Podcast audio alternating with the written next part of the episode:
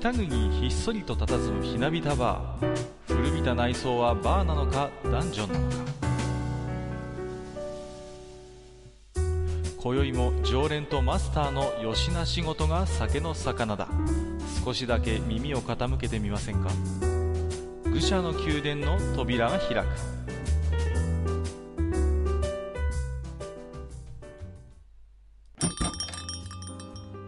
ややマスター今日も来ましたよ。はいはい、いらっしゃいませ。どうもどうもこちらのお店はお盆休みも特になく営業中ということでそうですね。はい。あのー同じくですね、えーと、特にお盆休みもないであろう、えー、ゲストの方を本日ね、お呼びしておりますんで、ご紹介させていただきますけれども、えーと、毎度おなじみ、自堕落斎さんです。こんばんは。こんばんは。えー、気象中の家族を相手に、えー、ご飯作ってお金稼いでます。自堕落斎です。そうだよね。あー、なるほどね。うんうんうん。まあね、あのーね、お盆時期ということでね、あのー人によってはね、えー休みを取って、えお墓参りに行ったりとかね、いろいろイベントごともある頃なのかなとは思いますけれどもね。うんうんうん。まあ、各いう私もですね、まあ、仕事柄そんなお盆とかはま関係ないんですけども、えー先日ですね、ちょっと息子を連れて、ちょっと古墳巡りの旅に出てましてね、はい。あの、いろいろと地元の有名な古墳をいろいろと巡ってきたんですけどもね、まあ案の定あまり反応はなくですね、主に私興奮してるな、お父さんと。そうそうそうそう。親父だけがちょっとこう盛り上がってるっていうね、大変申し訳ない感じになったんですけれども、うん。あのーまあ、今日はね、自堕落斎さんがお見えになってるということでね、あのーまあね、えっ、と、どういう、どういうつながりかよくわからないんですけども、あのーね、私の手元に今なぜかあの、納豆もなかがございましてですね。どこからこれが送られてきたのかよくわからないんですけれども、あの、ちょっと給食会であの話題をさらったあの、納豆もなか。で、これね、冷凍した状態でうちに届いたんですけど、あの、半解凍の状態で食べてくださいっていうことで、今ね、あの、30分前にちょっと冷凍庫が取り出して、今いい感じにちょっとこう、しなってきた、あの、もなかが手元にあるので、これ早速ね、ちょっと今日、あのレビューってわけじゃないんですけど、いただいてみたいと思いますんで、ちょっと、なるほど。はい。早速じゃあすいません。納豆もなかいただきます。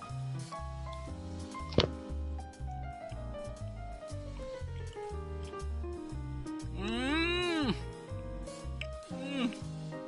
あの、送っといてなんなんですけど、あの、咀嚼しにくい上に多分粘ると思うので、えらくこう、沈黙の時間が長くなるんじゃないかなって、今の今になって思いましたね。う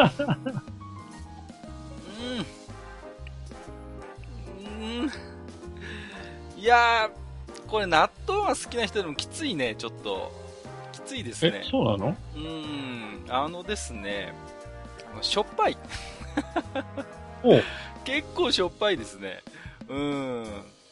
だやっぱり、もっとなんて言うんですか、あの、納豆の、こう、タレとかかかってない状態っていうんですかああいうナチュラルなものを想像してたんですけども、結構塩気ありますね。うん。それは、あれ？塩でしょっぱいの？それとも醤油のしょっぱさ？これはね、塩だと思いますね。醤油じゃなくて。塩。塩っぽいしょっぱさがありますね。でね、はいはいうーん、なんかこう、もなかがいい、いい感じにこうですね、えー、ね、納豆の粘りに絡んできてですね、あの、ですね、なかなか、なかなかこう、あれですね、あの、口の中から剥がれてくれないっていうね。うん。あとはやっぱりね、こう、解、冷凍したものを解凍してるので、この、おお豆のですね、ねっとり感みたいなのがすごい強調されてまして、あうんうんうん、なんて言うんですかね、つるんとしてないんですよ、要はその、あのー要はかき混ぜた納豆ってほらなんかこう、糸のああいうのでツルツルしてるじゃないですか。ー。うんうんうんうん。ああいうのは全然ないんで、あのー喉越しっていうかね、なかなか、あのーなかなかつるんとこういかないので、こう、なんて言ったらいいんですかね、こう、あのー小倉あんあるじゃないですか。小倉あんの納豆味みたいな、そういう、こう、ねっとり感が、こう、なんていうんですかね、すごい強調された感じですね。はいはい。うーん、これちょっと二口目、厳しいな。ちょっともう、もう一口だけいきますけど。こう、お茶の友って感じでもないのかな、じゃあ。おうーん、もう、まあ、糸引くな。うーん。何のために作ったんだろ な、なんちゅうこと言うんですか。う。うんいや、うんやっぱ、もなかに入れる、その、必要性が、全く感じられない。その話は、あの、給食会、おかわりの前の給食会で話したじゃないですか。いやー、うんこれはですね、うーん、うん。納豆が好きな人でも、ちょっと好みが分かれますね、正直僕は結構きついですね、これ。あと、あの、7個あるんですけど、これあの、帰省してきた、あの、兄にですね、あの、アイスモナカって騙して出そうと思います、こ あのアイスモナカは嘘じゃないんです。れ。いやー、うん。嘘じゃないね。まあまあ、あまあ間違っちゃいないので、はい。間違ってないです。中身が納豆ってだけでね。中身が納豆でだけで、別にアイスモナカは別に甘いアイスモナカとは誰一人ね、言ってないわけですから。これ正直ね、納豆が好きな人だったら、まあ、僕結構納豆普段食べるんですけど、そんなにリアクション大きくなんないだろうなと思って食べたら想像以上になかなかパンチが効いた味だったんで、これ。まあ、あのね、えー少しでも興味を持ったチャレンジャーの方は、ぜひこう通販でも扱ってるそうなんで、ナウピーというね、えー北海道の方で、フラノデッタかな、えーえーあのプラモですね。はい、扱っているそうですので、えー、ぜひにということで、うん。あー、口の中が、あー、もう、えーと、今日の本編はですね、えっと、えーワールドビルドアとストーリーテラーのお話ということで、まあ、ちょくちょく実はね、このジダラクサイさんを交えた回の楽屋でね、今までなんとなくちょっと話をしてきたことではあるんですけれども、まあ、その、日本のね、えー創作における、まあ、あの、ワールドビルダー、そしてストーリーテラーってどういう、えーものなのかなっていう、そのあたりのお話をね、えー少ししていければいいなと思っておりますので、まあ、あまり硬い話にならずにね、なんとなくこう、思っていることとか、えーそういった少しね、えー噛み砕いたレベルで話をしたいと思いますので、えーと、本日も、おージダラクサイさん、そして、えーと、マスター、よろしくお願いいたします。よろしくお願いします。はい、よろしくお願いします。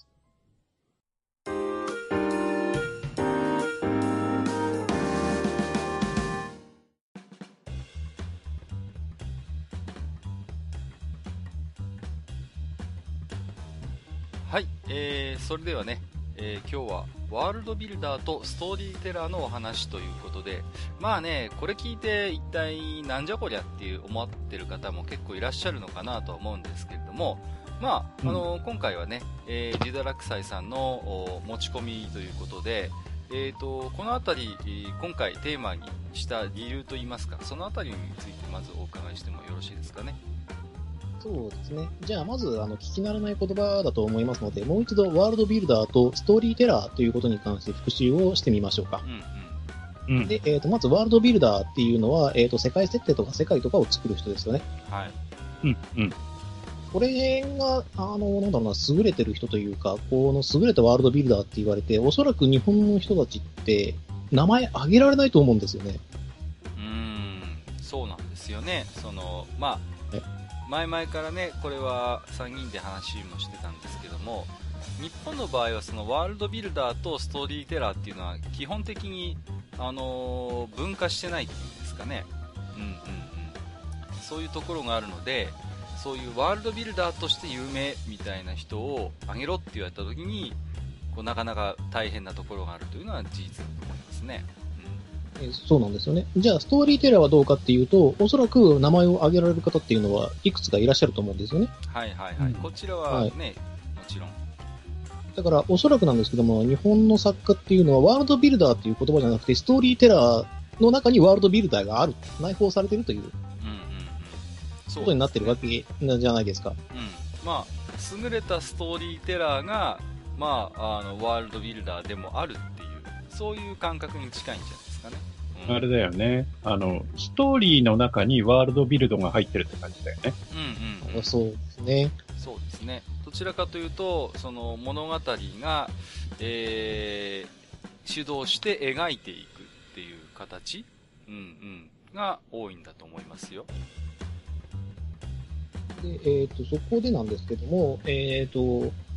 ちょっとね、あの、期間が短かったんですけども、あの、リスナーの方にお聞きしていただきました。あの、優れたワールドビルダーやストーリーテラーを上げていただきたいと。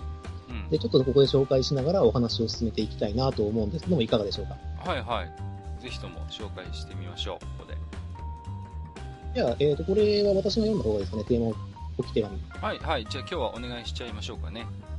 はい、えー、では、山ワンさんからいただきました。えっ、と、ワールドビルダーという言葉にあまり馴染みがないのですが、私なりにこの人の世界が好きだという意味で、映画ではサー・リドリー・スコット監督。ゲームでは、えー小島秀夫監督、えー漫画では、ああ荒木先生ですね。えー皆さん個性的でワクワクが止まらないような刺激を感性に与えてくれますから、その世界に脳天までどっぷり浸かりたいですね、というお便りをいただいております。うんうんうん。はい。まあね、えっ、と、リドリー・スコット監督っていうのはもう、なんていうんですかね、もう泣く子も黙るワールドビルダーとも言える監督さんですよね。何ですか、えっ、と、マスターは誰が出てきます？何が出てきますか？やっぱり、エイリアンとかあの辺ですかね。そうですかね。うん。うん。まあ代表作がありすぎて私なんかやっぱブレードランナーのイメージもすごい強いですしね最近見た映画だと,、えー、とオデッセイですか、えーマット・デイモンが主演でね火星に取り残されるえー男の話もリドリー・スコット監督だったと思いますけれども。うーんとにかくやっぱ魅力的ななんていうんですかね世界を作るのがやっぱり匠というのは確かにその通りでね。うんうんうんうん。でこの人の場合は、まあ、監督として自分でそのなんていうんですかね世界を設定してああるいはその脚本はね別の人に任せるなんてことも結構ある方なんでねそういう意味で言えば本当にまさにワールドビルダーと言っていいんだろうというふうに思うんですよね。うんうんうん。で、やっぱり小島秀夫監督もね、うんやっぱり、なんていうんですかね、あのー独特の、メタルギアの世界って正直まあ、ね、僕やマスターはファミコンの頃からこれ遊んでますけども、まさかあんな、あんなシリーズ展開するなんて思ってませんからね、やっぱりね。うん。うんだから、なんていうのかな、やっぱりそういう世界観みたいなものをきちんと広げて、作品をその世界観の中でこう優れたものを提供できてるっていう意味においては、やっぱりワールドビルダーなんだと思いますし、うん。うん。まあね、漫画の荒木博彦先生なんていうのも、ま、まあ、まさ、まさにこう、なんていうんですか、独特のね、やっぱり、荒木先生にしかやっぱり作れない世界って言って、多分、あまり同意しない人はいないんじゃないかなと思うんですけれどもね。うん。いや、今ね、うん。あの、リドリー・スコットの、まあ、映画作品の話をしててね、うんうんうん。ちょっとふと思ったんだけど、はい。あのワールドビルダー、まあ、つまり、ワールドをビルドする人でしょ？うん。でね、あの、どうしても、その、えー今思い浮かべるワールドっていうのが、本当の、何空想世界。うん。うん。だから、例えば、そのゲームの世界であって、例えば何今のドラクエであれば、ロトゼタシアだっけ、うんうんえーそういう、えー空想の世界を、まあ、ビルドするっていうだけじゃなくて、うん。うん。例えばリドリー・スコットのさっきね、あの、カッカが言った、えー作品の中だと、まあ、エイリアンなんかは完全に空想世界になるけれども、うんブレードランナーと。うん。だけど、オデッセイになるとね、うん。あれ、一応、川としては、まあ、SF は SF だけど、うん。こう、ワールドとしてはさ、うん。今の地球の世界じゃない。まあ、現実で、に。なね NASA があってさ、ううんん、そうそうそう。NASA があってね。そうですね。で、実際そのオデッセイがいろいろ、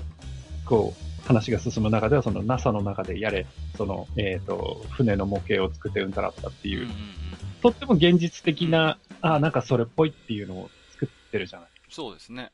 だから今、あの、話をしててふと気づかされたのが、うんその、必ずしも、その、えー、とんでもな世界の、えー、ワールドをビルドするっていうだけじゃなくて、うん。その、えー、ちょ、ちょっとだけこう、なんていうかな、こう、空想の壁があって、うんその、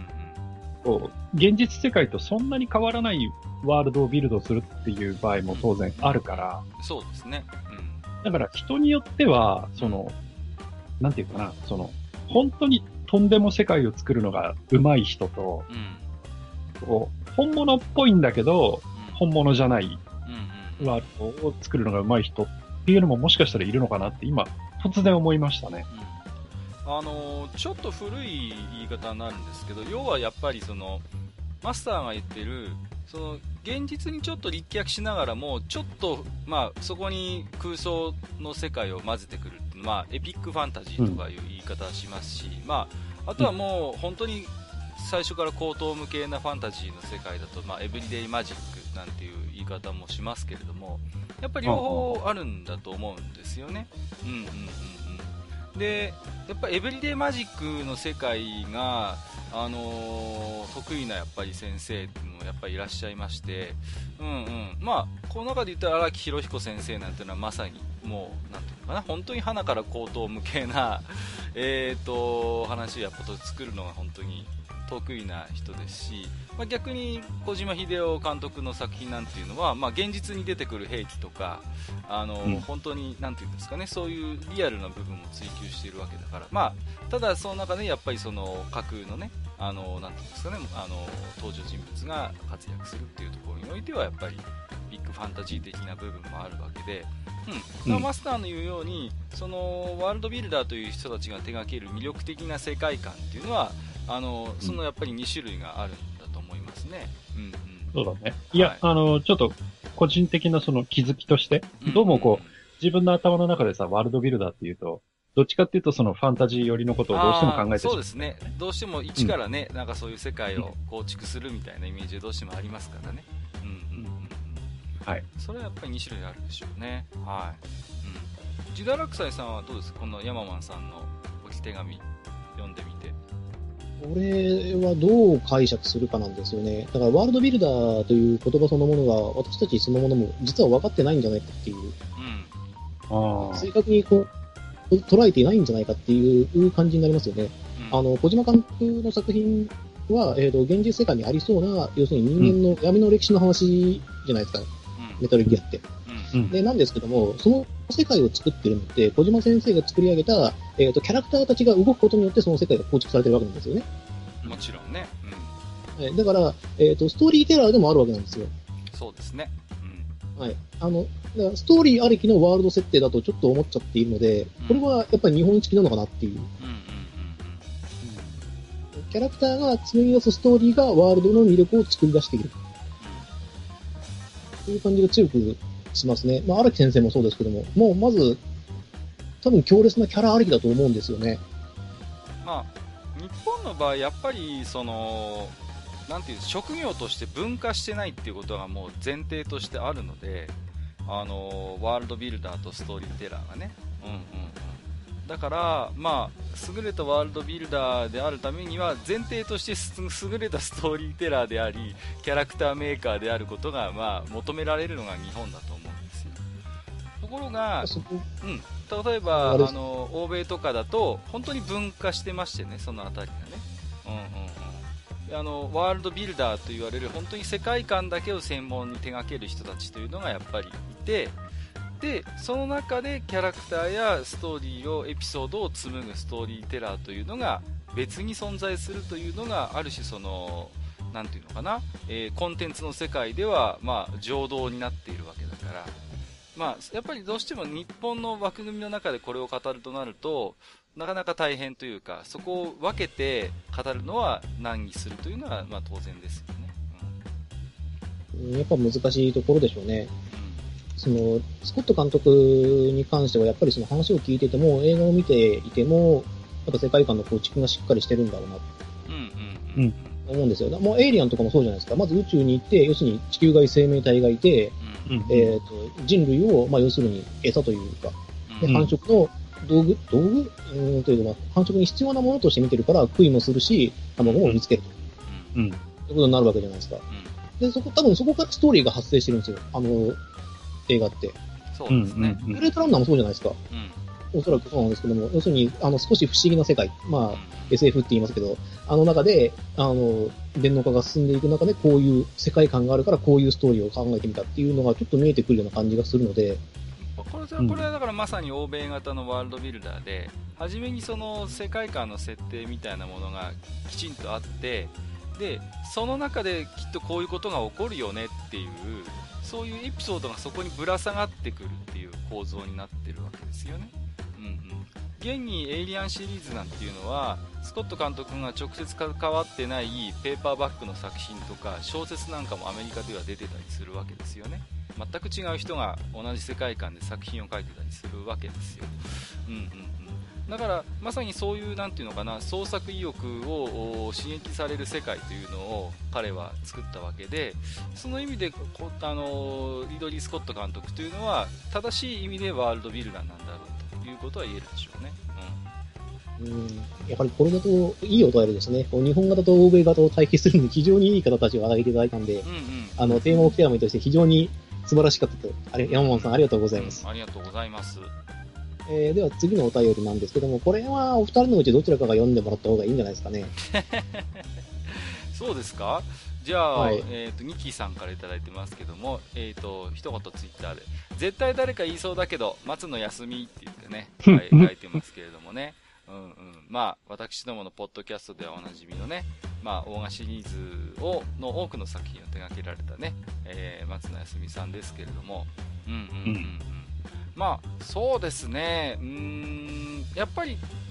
あの、まあ、ゲームの世界の話になりますけれども、やっぱり、うん、な、これはね、なんだろうな、その、やっぱり大きなオーガバトルサーガっていう一つ大きな物語がバックにあってその中の個々のエピソードとして、うん、そのやっぱりゲームがぶら下がっている。それぞれの個々のエピソードとしてね、うん、そういう構造を考えるとやっぱり、うん、世界観主導型であることは間違いないとは思うんですよね、うん、うん、ただやっぱりゲームの場合はそのあのワールドビルダーとストーリーテラーっていうのはやっぱり密接に絡みついてはいるので、うんうんうん、あのやっぱりこれも結局松野さん自身もワールドビルダーでありやはりストーリーテラーでもあってただその手掛けられたオーガバトルシリーズの作品というのがその大きな、えー、サーガの中の、えーと、と個々の作品という意味において、まあ、やっぱり世界観主導型だってまあ、そういう意味で言えばやっぱりワールドビルダーでもあるだろうと。私はそういうふうに思いましたけれどもね、うん、あのー、僕はねどうしても松野さんってゲームデザイナーなので、うん、あのー、ワールドビルダーとかそのストーリーテラーっていう前に、うん、なんかシステムビルダーみたいな気がしちゃうのね。はいはいはいはい、はい。うん、だから、こう、やっぱり、うん、どうなんだろうな、その実際、僕らがね、そのゲームの現場を見たわけではないので、うん、あの、もちろんね、あの、タクティクスオーガーにしても、まあ、伝説のバトルにしても、うん、ね、あの、松野さんが関わって作った作品には違いないんだけれども、うん、じゃあ、そのうちの本当にどこからどこまでが松野さんの仕事でっていうのが、正直わからない部分もあるので、うん。だから、本来の、その、松野さんっていうのはどっちなんだろうっていうのは、結構、僕らもっていうか、そんなね、親しい間柄でもないし、うんうん、実は分からなかったりしますよね。そうですね。うんまあ、どうしてもこのゲームの場合は、本当に、なんていうんですかね、その、はっきりこう、なんていうんですか、こう分業になってるともなかなか言い難い部分もあってね、特にこういうプロデュースしてる人の場合においてはね、デザイナーとして。ですから、うん、なんていうのかな、そこら辺をかっちり分けて考えることっていうのが正直なかなか大変だったりするかなとは思うんですよね。うんうん。そうですよね。あの、タクティクスオーマーに関して言えば、やっぱりあの、ビジュアル的な、その、なんていうんですかね、ああいう魅力っていうのは非常に大きいじゃないですか。あの、ユニットの、あの、なんていうんですかね、あの、グラフィックとか、ね、あの、吉田明彦さんのやっぱり、かなり、あの出世作といったらあれですけれども、やっぱりそういう面もあると思うんですよね。だから、やっぱり、そういう、松野さんがデザインされた世界の中で、まあ、あのーそこにね、吉田明彦さんのキャラクターデザインが、まあ、相まって、伝説のオーガバトルとかタクティクスオーガっていうのは非常に魅力的な世界に仕上がっているっていう、やっぱり評価もあると思いますんでね。うん。うんうんまあね、ですから、なんていうのかな、これに関して言うと、やっぱりあのこのお二方、あとはそうですね、やっぱりもちろんここに岩崎さん、崎本さんというね、その優れた、えー BGM を提供された方々もいて、やっぱチームとしてね、本当にそういう魅力的なやっぱり世界観を作り上げるのに成功してるのかなというやっぱり評価になります。よね。あの、くしくも今ね、えーっと、えーロストオーダーでしたっけ？はいはいはい。あの、松野さんが関わってる再現のね、うんあの、ソシャゲが、クローズドベータが始まっていてそう、ですね、はい。うんでクローズドベータ、僕は当たったんでやってるんですけど、はいはいはい。はい。今のところ、本当に昨日ちょろっとやっただけなんですけど、うんうんあのーまあ、まあ、そういう意味ではやっぱワールドビルダーなのかな。あのーゲームを始めて、こうゲームが始まった瞬間に、あー、なんか松野さんっぽいって思ったんで、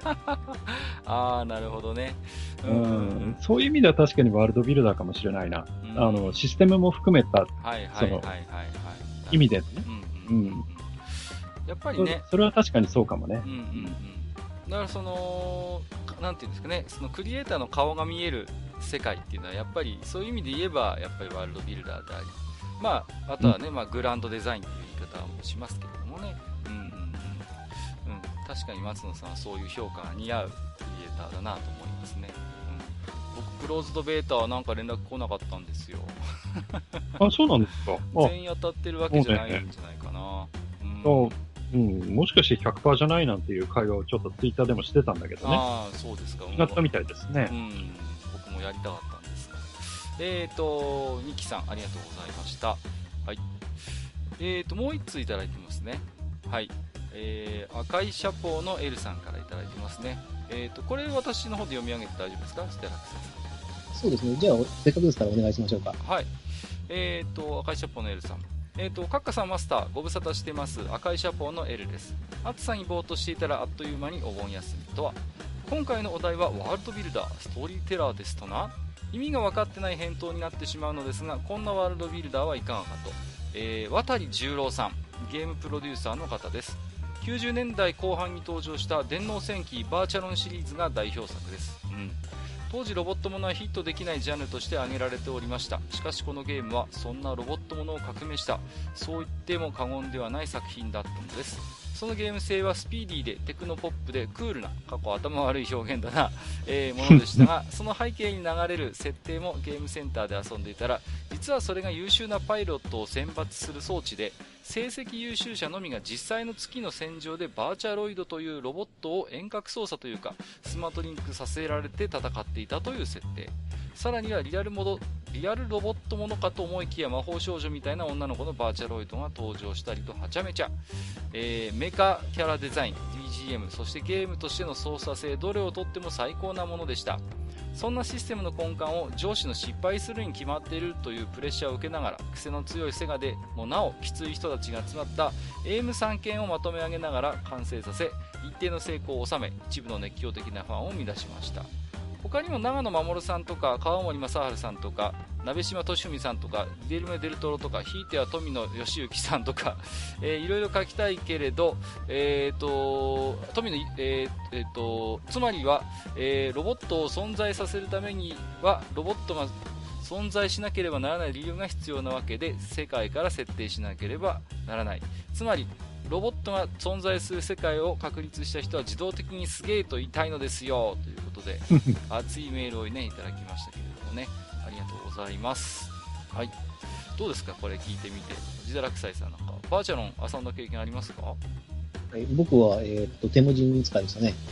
うんうんうん。はい。あのテモジンっていうあの、まあ、主人公キーみたいなのがあるんですけど、それをよく使って遊んでおりました。はいはいはいはい。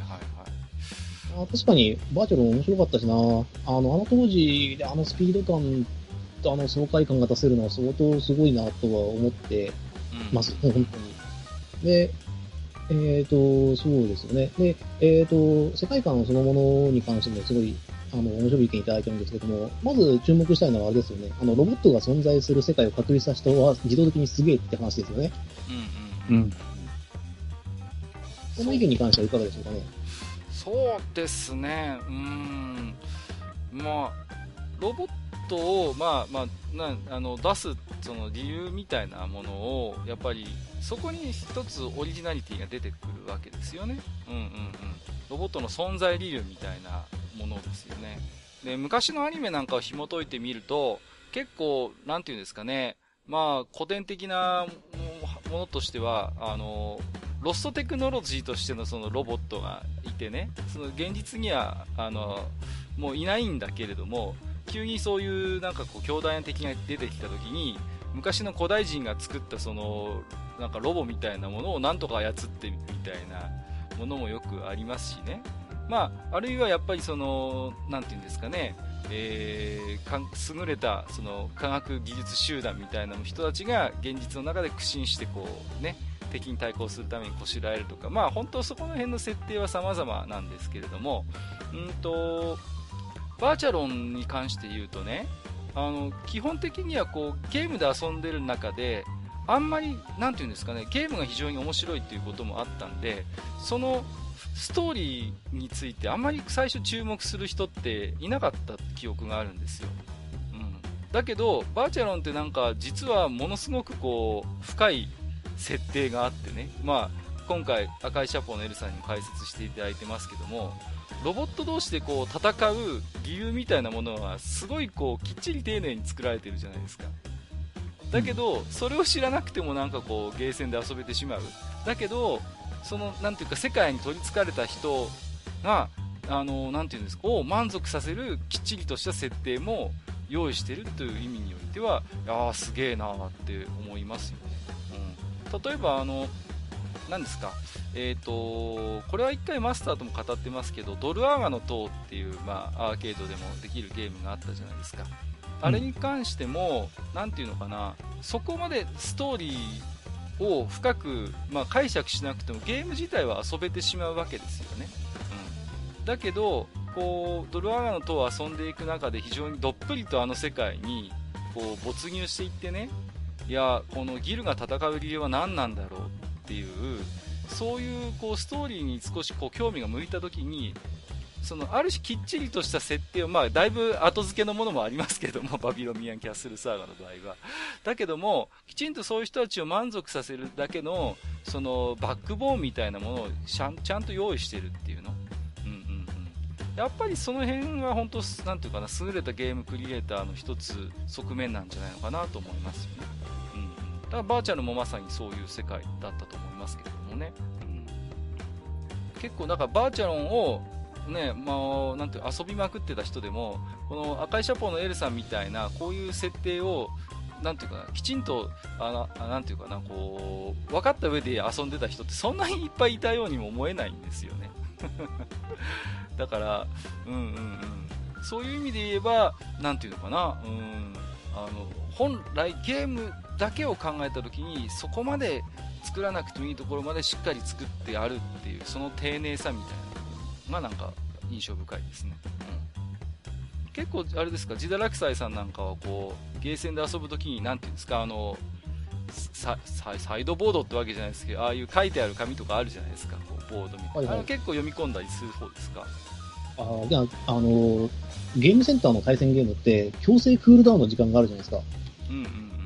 なんでかっていうと、負けたら後ろに飛ばないとあんないんで、混んでる場合って。はいはいはいそういった時間の時に、ちょっとこう自分をクールダウンさせるためにこう文章を読むってことはよくあるので、うんうん、その辺は見てましたね。あとは、あのー、例えばストーリーモードがある時なんかは、その、本当に1コマだけ出るセリフとかあるじゃないですか、勝利画面の時に。うんうんああ、じゃあこいつらこういう関係性なのかな、こういう世界なのかなって想像することは、まあまあありました。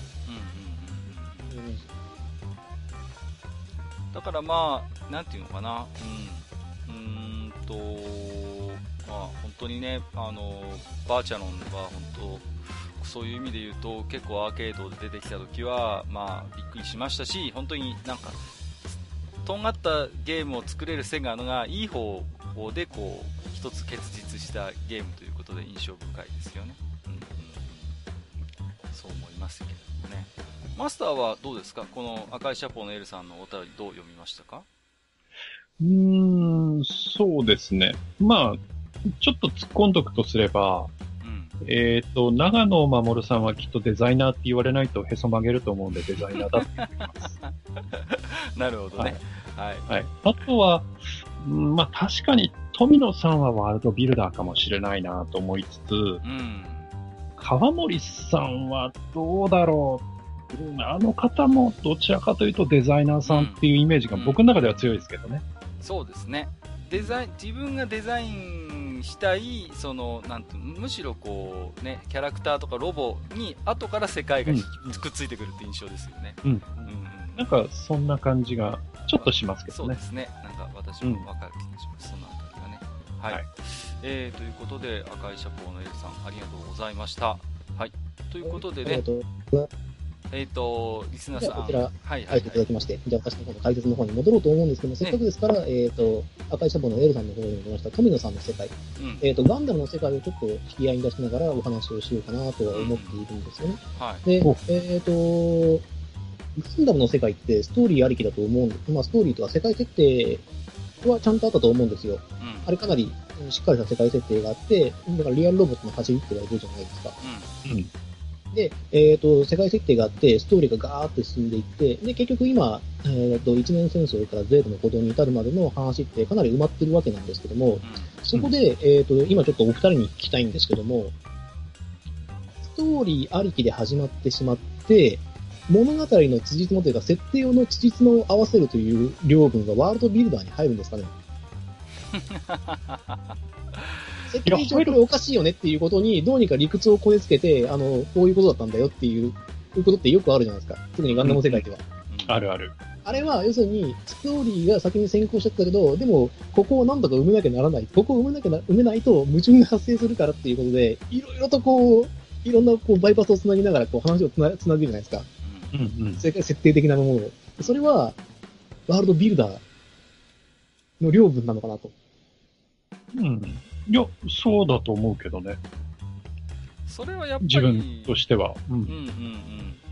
あのーなんていうんですかねその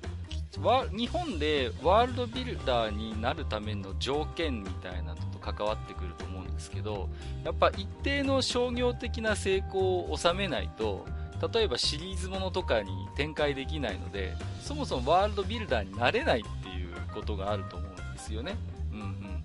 ですから日本の場合はその必然的にそのヒット作を、まあ、あの運よく生み出せて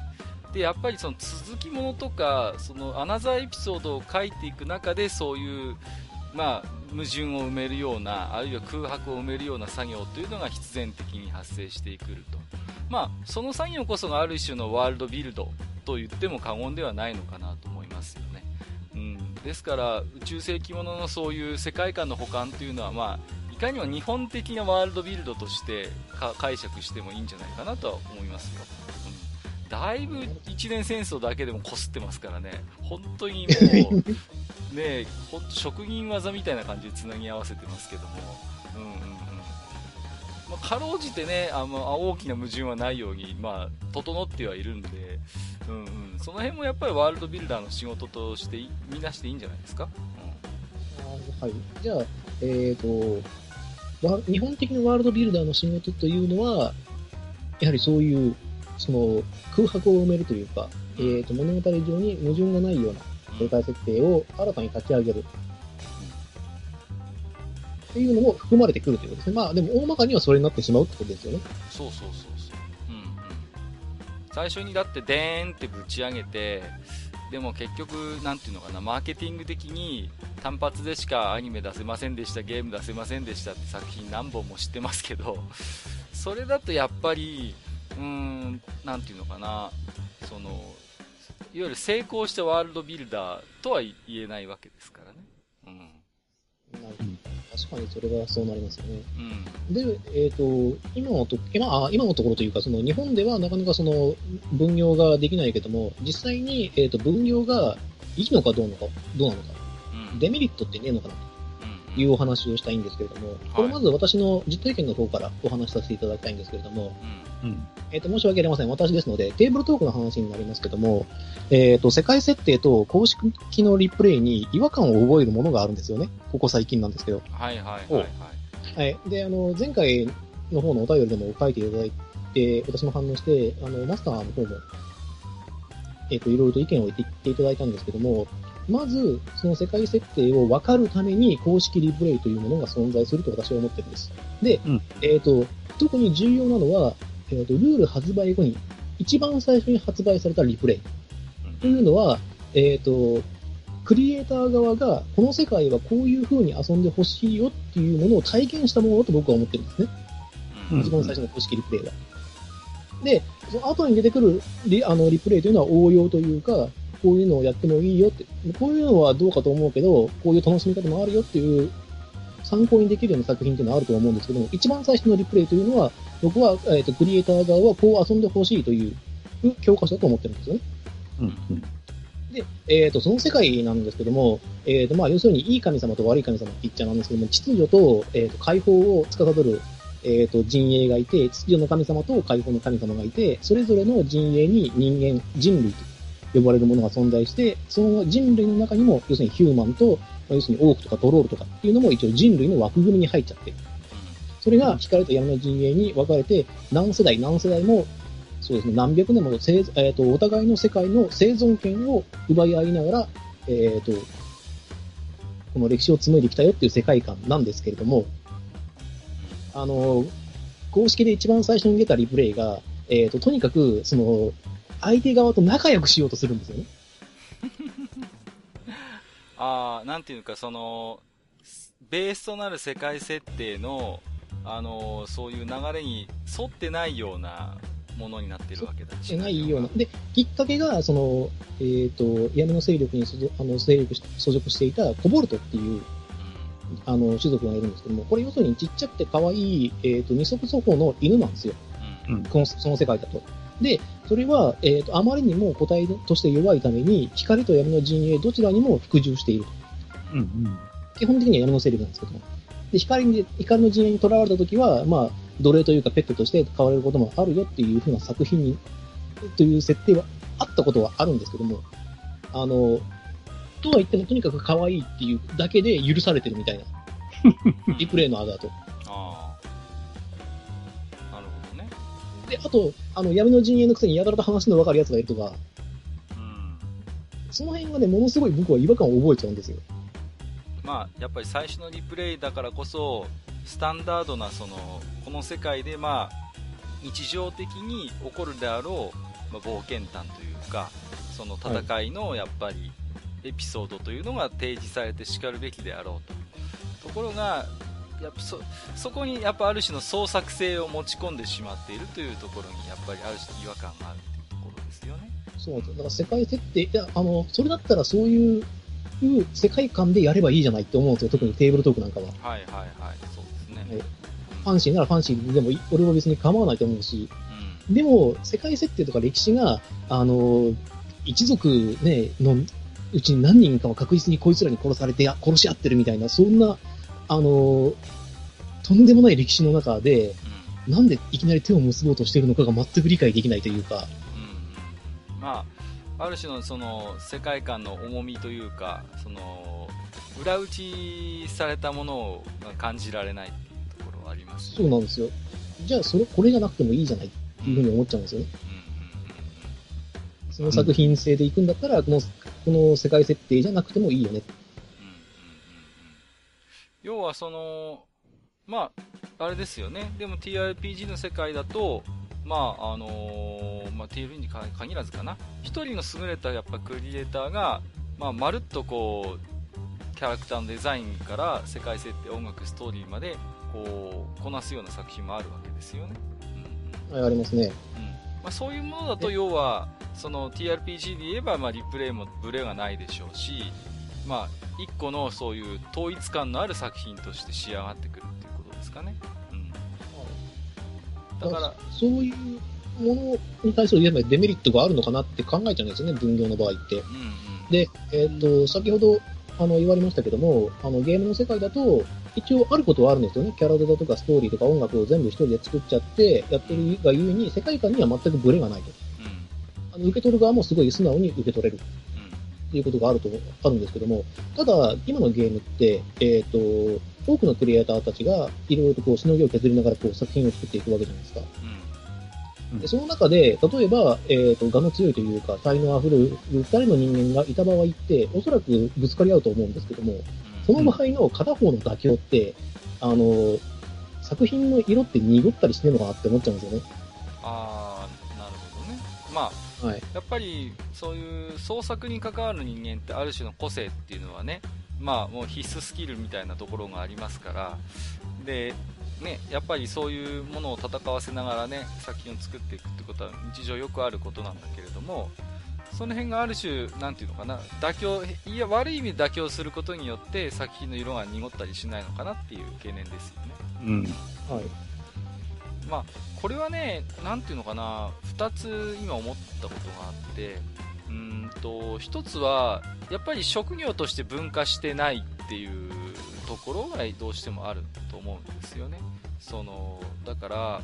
お互いの領分みたいなものがきっちり決まってたりするわけですよね。アメリカなんかですとグランドデザインそしてプロデューサーがいてでその下に契約されたライターみたいな人がいて毎回のエピソードを書いてたりするというのが割と一般的でもう基本的にはもううんと主従っていうと少し語弊があるんですけれども完全なその分業ができているのであのある種プロのシナリオライターっていうのはそういう意味で言うと全体の世界観に矛盾のないそのむしろ世界観を補強するエピソードを書けるプロなんですよね。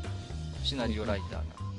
だからそういう意味でのそのなんていうかなあの世界観のブレとか濁りみたいなものっていうのがまあプロの仕事としてまず存在しないというのが、えー一つです。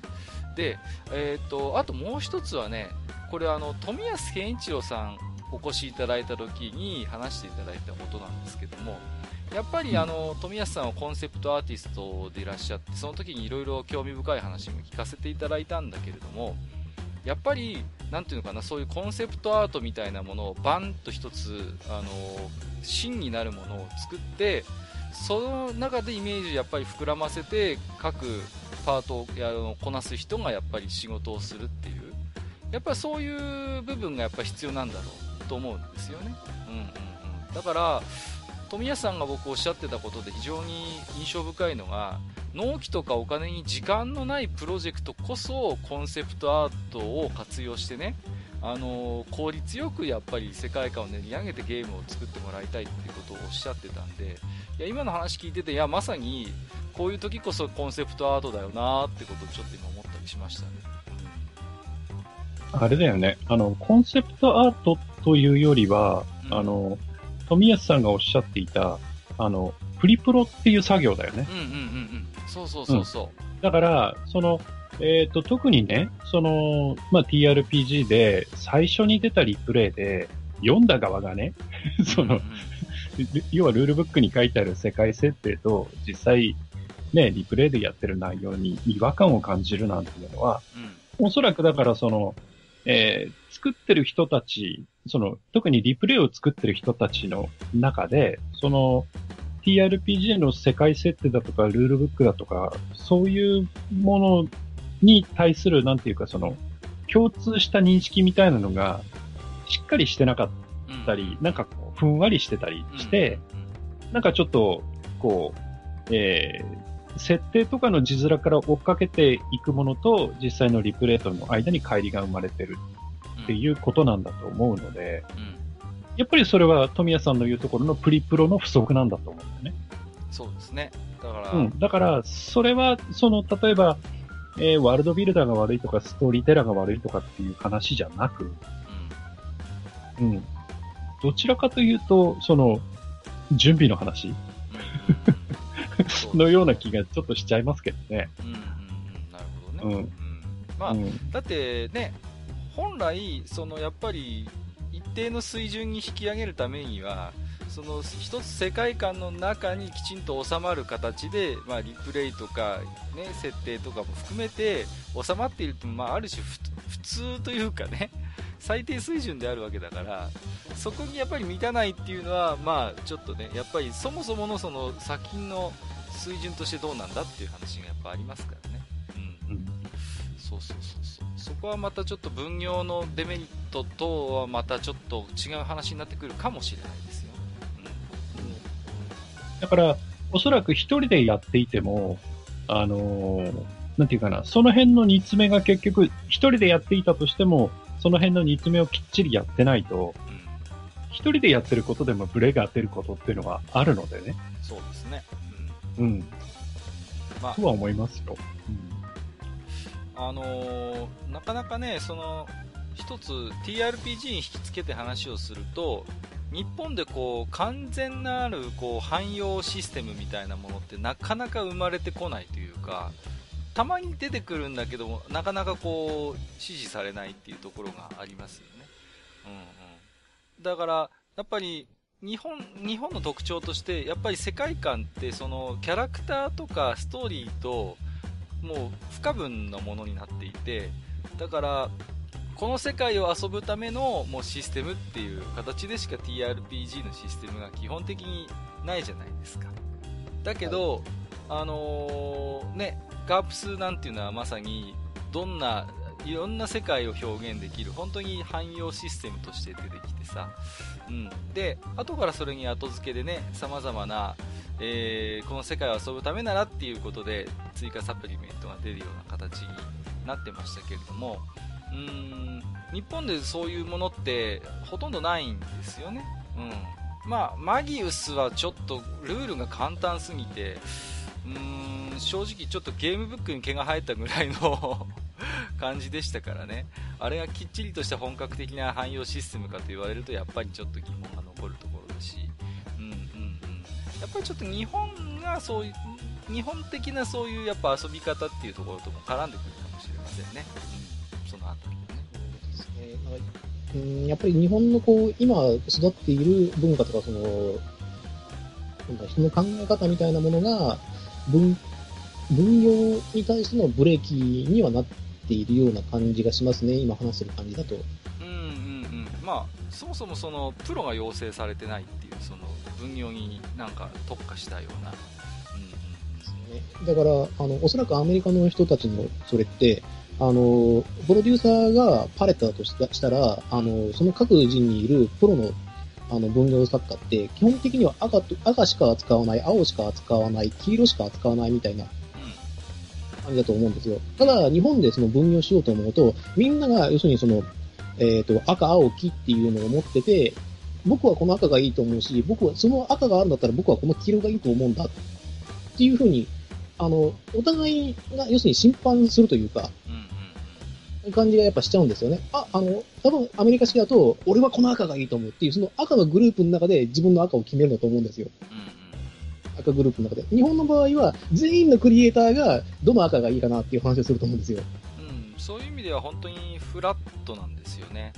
で、うんまあ、例外もね、いくつかあって、例えば、あの、特撮ですよね。あの、仮面ライダーとか戦隊ものみたいなものっていうのは、やっぱり、メインの脚本家の方がいらっしゃいますけども毎回のエピソードその方が脚本手掛けるわけじゃなくてやっぱりそのねあの中でサブライターみたいな人サブ脚本家みたいな人がエピソードを書いたりしますけどもあれは本当によくできていてやっぱメインの脚本家のやっぱりその世界を壊さないようにね、うんうんう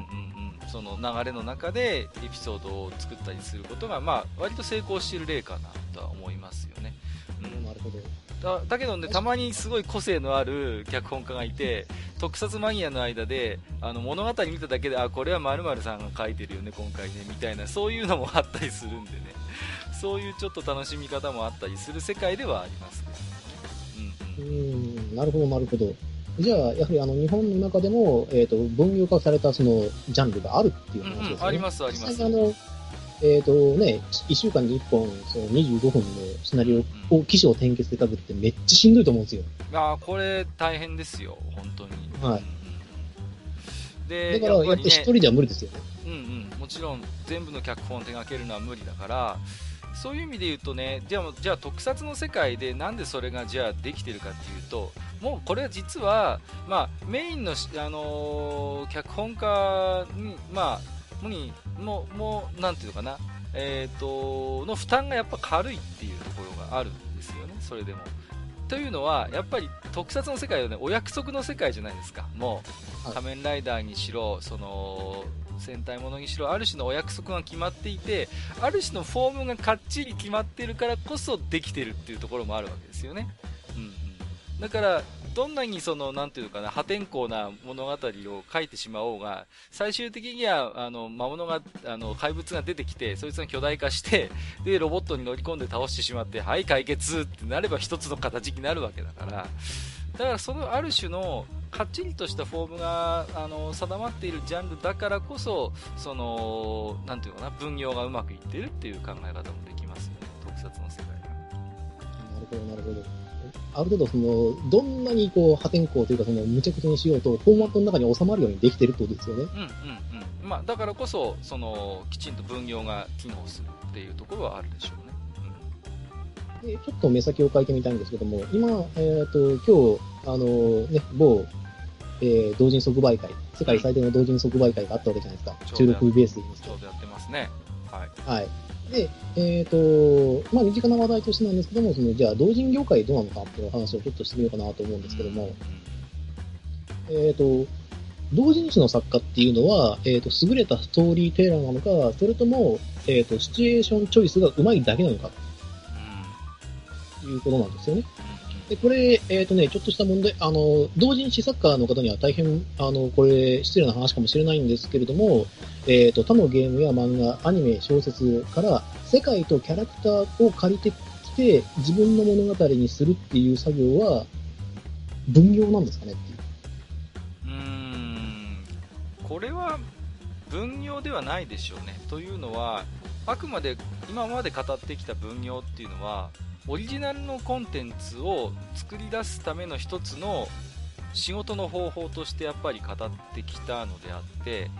あくまでやっぱり分業ではなくて、それはそういう世界観を既存の、あのー版権ものから借りてきて、でそのお話を作るという形なのかなとは思いますので決してそのなんていうのその同人誌の売り上げが、まあ、公式が作ってるだけは別ですよですけども二次創作と言われる世界においてはそれはあくまで、ね、その利益がオリジナルに還元されるということはないのでそういう意味で言えばまた分業とはまた違うベクトルの話なのかなとは思いますね。うんであれば、えー、と例えばこういったその同人作家の方たちがやっている、えー、とこのなんだろうな文化的なこの活動というのは、うんえー、とこのストーリーテラーの修行にはなっていない。うーんそうですね。うここはちょっと難しいところじゃないですか。じゃあまず、あの、俺が言いたいのは、そのワールドビルダーとストーリーテラーを分けたいと。ーん。じゃあ、お互いどんなその勉強とかその修行、あの、ね、あの訓練法があるのかなって見たときに、じゃあ同人業界どうなのかなっていうところで、あの、今お話をさせていただいたところですね。でワールドビルダーそのものは結構、本当にせあの専門的な話になると思うので、うん留学するしかないかなとちょっと思ったりもするんですけども、うんじゃあストーリーテラーの方はどうかなと。というわけで、あのーえっ、と今、そうですね。あうん、でもあれじゃない？同人だってさ、別に二次創作ばっかじゃなくてオリジナルもあるわけだからさ。はいはいはい。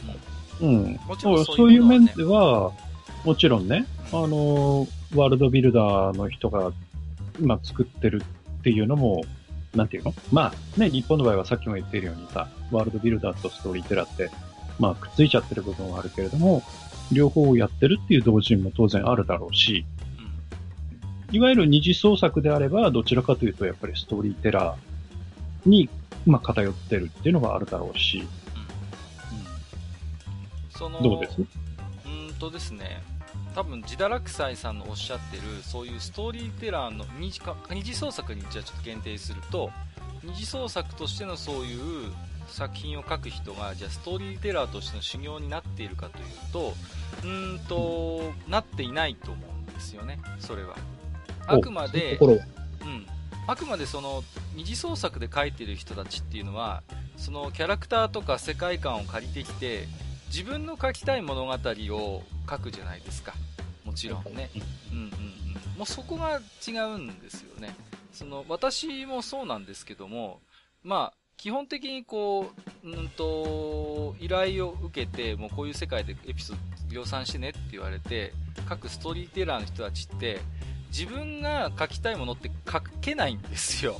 書かないんですね、そもそも。もう、求められるものがきっちりもう提示されて、これに従ってこういうエピソードを作ってくださいっていうところまで指定されて、そこから文字を起こしていくのが、まあ、ストーリーテラー、シナリオライターなので、ですから、なんていうのかな、自分で書きたいものを、あのー、いろいろと相当膨らませて書くことは、分筆修行にはなるとは思いますけれども、一つそういうブルーワーカーとしてのストーリーテラーとしての修行とはまた違うということがあると。基本的に私もそうですけど、書きたいものを書けてない、書け、書かないのが当たり前ですから、うんうんうん、そういうところはありますね。うん、まあ、その辺はね、趣味でやってるわけだから、ある意味当然っちゃ当然だけど当然じゃ当然ですから、だから、何かそれが僕も良くないとか、あダメだっていう言い方はもちろん、全然そんなつもりはもちろんないんだけれども、うんうん。ですから、またちょっと違うベクトルの話だと思いますね。そういう二次創作における物語、小説を書いたり、あの漫画を描く人たちの仕事と私たちの仕事っていうのはやっぱちょっとまた違うんだと思います。はい。では、どちらかというと、えっ、ー、と、同人作品を作っている方たちの方が向いているという。今の話は、えっ、ー、と、どう、えー、どう、えっ、ー、と、二次創作の、あの方たちじゃないですか、にスポットライトあったんですけども、えっ、と、自分の世界を、こう、どうにかした形にして作り出すっていうことをなさっている同人作家の方たちというのは、うん、どうでしょうか？あ、オリジナルっていうことで？オリジナルで。うんうんうん。それは、そうですね、うん、やっぱり、その、なんていうのかな、その、コミケにもいらっしゃるんですけども、自分のオリキャラの、をもう毎回きちんとそれを使って、えー、漫画を描いたり小説を出したりっていうと継続的にされてる方っていうのは、やっぱりそれだけ自分の中で持っている世界というのを大事にしていてね。うんうんうんうん。で、それにやっぱりエピソードを追加していくときに、まあ、あの、やっぱりその自分の持っている世界観を補強するために、その漫画や小説をやっぱり発表しているという側面があるでしょうから、そういう意味で言えば、うんうんうん、あのー、ストーリーテラーとしてのやっぱり経験値は、うん、積んでいくんだろうとは思うんですよね。でも、やっぱり自分のやっぱり書きたいものを書いているという意味においては一緒ですので、例えばそこにね、あのー、ていうのかな、例えばよくある形ですけど、自分のオリキャラの本を出したいと。ただ自分は小説を書くけど絵は描けない時に、じゃあイラスト描ける人に声かけて、こういうキャラクターを使って漫画描いてくれない？いいよって言って、その時に、例えば、その、描いてくれる漫画がきちんとその、彼のもともと持っている世界観にきちんとかなった漫画を描かせるように、こう、コントロールする、いろいろと調整をするっていうのは、ある種のその、なんていうか、ワールドビルダーの仕事に近いかもしれませんね。うん、逆にそれで、そのオリキャラを使って漫画を描く方の人は、そういう調整とかいろいろ打ち合わせをしていく中で、その求められるものを書くという意味においては、ストーリーテラーの仕様になると思いますね。うん。一人でやってる分にはあんまりちょっとその辺出てこないですけど、2人以上、チームでそういうオリキャラの世界を使ったあの作品を出しているんであれば、それは、うん、あのちょっと、あのその、ジドラクサイさんが言う分業というものになるのかなと思います。なるほど、なるほど。いやいや、これはなかなか有益な意見が聞きたなと思ってるんですけども。はい。いや、やっぱりこれであれですかね、その分業するっていうふうにしても、やっぱり下地をちゃんと作らないとダメだってていう話ですよね。だからその、なんていうのかな、豊穣なる世界観をどう作るかっていうのは、ものす、ありていに言ってしまうと、その実際に小説やアニメに、漫画に出てこない設定、裏の設定をどれだけ豊富に作ってるかっていうところにかかってると思うんですよ。それってやっぱり我々読み手は非常に慣れているので、もう、あの、感じてしまうんですよね。例えば、10設定を作作ってるうちの1がその漫画に載ってくる作品と、100あるいは1000設定を作ってるうちのほんのそのうちの1をあの漫画に出してくるものってやっぱり分かるんですよね読んでてきちんと裏のいろいろなバックボーン考えて作ってるなっていうのなんとなくやっぱ分かるんですよ。仮にそれがその浮かび上がってなくて。も、うん、だそういう表に出てこない設定をどこまで作り込めるのかっていうやっぱその辺が一つ大事なんじゃないですかね、うん、一見無駄なようなんだけれどもそのうんうん、やっぱり肥やしになる部分なのでそのやっぱ肥やしをどれだけ広く深く持っていられるかっていうことがやっぱり上に咲いてくる花の色とか花の匂いにも影響してくるんじゃないですかね。うん、ガンプラのマスターグレードみたいなもんかな。え、ど、ど、ど、どういうことですか？いや、ほら、あの、ガンプラのマスターグレードって、うん、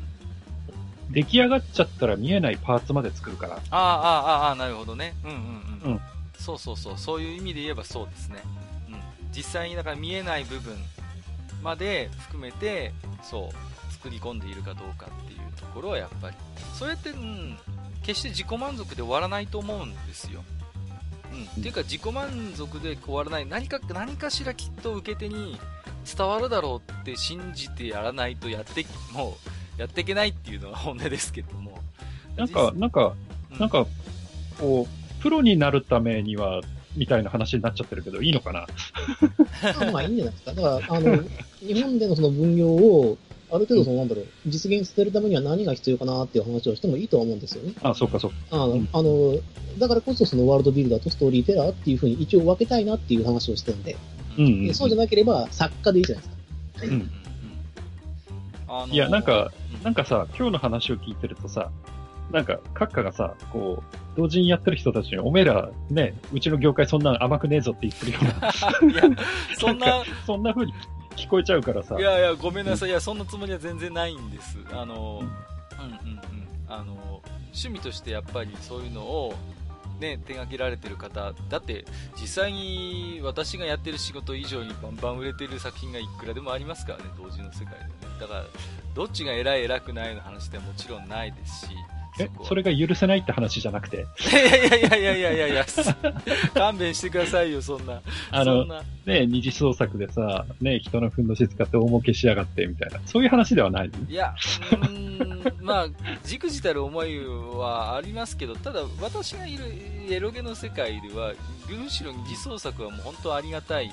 ものであって、うんうん、そうそうそう。いや、当然ね、あの、冗談って言ってるけれどいやいやいやいや、うんうんうん。いや、だからね、がなんか設定とかに関わったキャラとかでそういう二次創作書いてくれる人とかあと、まあ、うん、よく送ってくれたりするんですよね。こんなの書いてみましたとかっていうね。それは本当にね、はいはい、ただただ嬉しくてありがたくて、うんうんうん、感謝しかないですけれどもね。そう。あなんていうの、僕らの場合はもともと持ってるリソースが限られているので、非常にこだわり抜いてキャラクターとか世界とかを作っても、表に出せるものって本当にごくわずかなんですよね。さっきの話じゃないけれども。だけれども、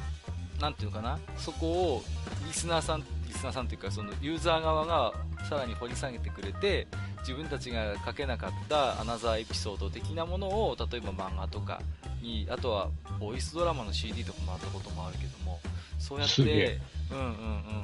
補強してくれるようなものを作ってくれたりすると本当に、うん、良かったなと思いますよね。だから浮かばれるっていうんですか？ゲームとして還元できていなかった設定みたいなものもそうやってあの作ってくれるファンがいるっていうのはもう本当になんかなんかそのね5センチにも6センチにも設定資料収入が成仏できるなっていう。そういう思いになることはありますけれども、うん、いやいい話でしたね。なんですか？そなんですか？その急にないやなんかこうそろそろまとめに入ろうかなと思ってああぜひぜひ、うん、あだからあの、そうなんですよね。だから私自身もそのテーブルトークとかをやっていた人間で、えっ、と、もちろんアマチュアもアマチュアなんですけども、シナリオを書いたことが何回もありますんで、うん。えっ、と、ね、閣下が言うことはよくわかるんですよ。世界設定というかその設定、キャラクターに関しての設定に関しても言えることなんですけれども、うん。設定を作り込んでいるキャラっていうのは、セリフの端々にそれを感じさせるように喋るんです、やっぱり。うんうんうんうん。そうだね。うんその場しのぎの発言じゃなくて、あの、こういうバックボーンがあって、俺はこういう意思で動いてるからっていうようなものを、ちゃんとあの考えてあると、すんなりそれが出るんです、言葉として。うん。やってる時に。うんだから、あの、あの、なんですかね、このキャラクターの設定を作り込むことも、なんか大事だよっていうのがすごくよくわかるんですよね。人間としては。あの、そうじゃないと、あのーリプレイを起こすときになんですけども、あの、発言がね、薄っぺらくなるんですよ。うんうん。そのその場しのぎの発言なんで。そうそうそう。だから、うんやっぱりね、その辺の、なんていうのかな、うーん、キャラクターシートももちろんそうなんだけども、キャラシーの裏にたまにいっぱいこう、書いてる人がいるいるじゃないですか。こうこのキャラはこうでこうでって。うん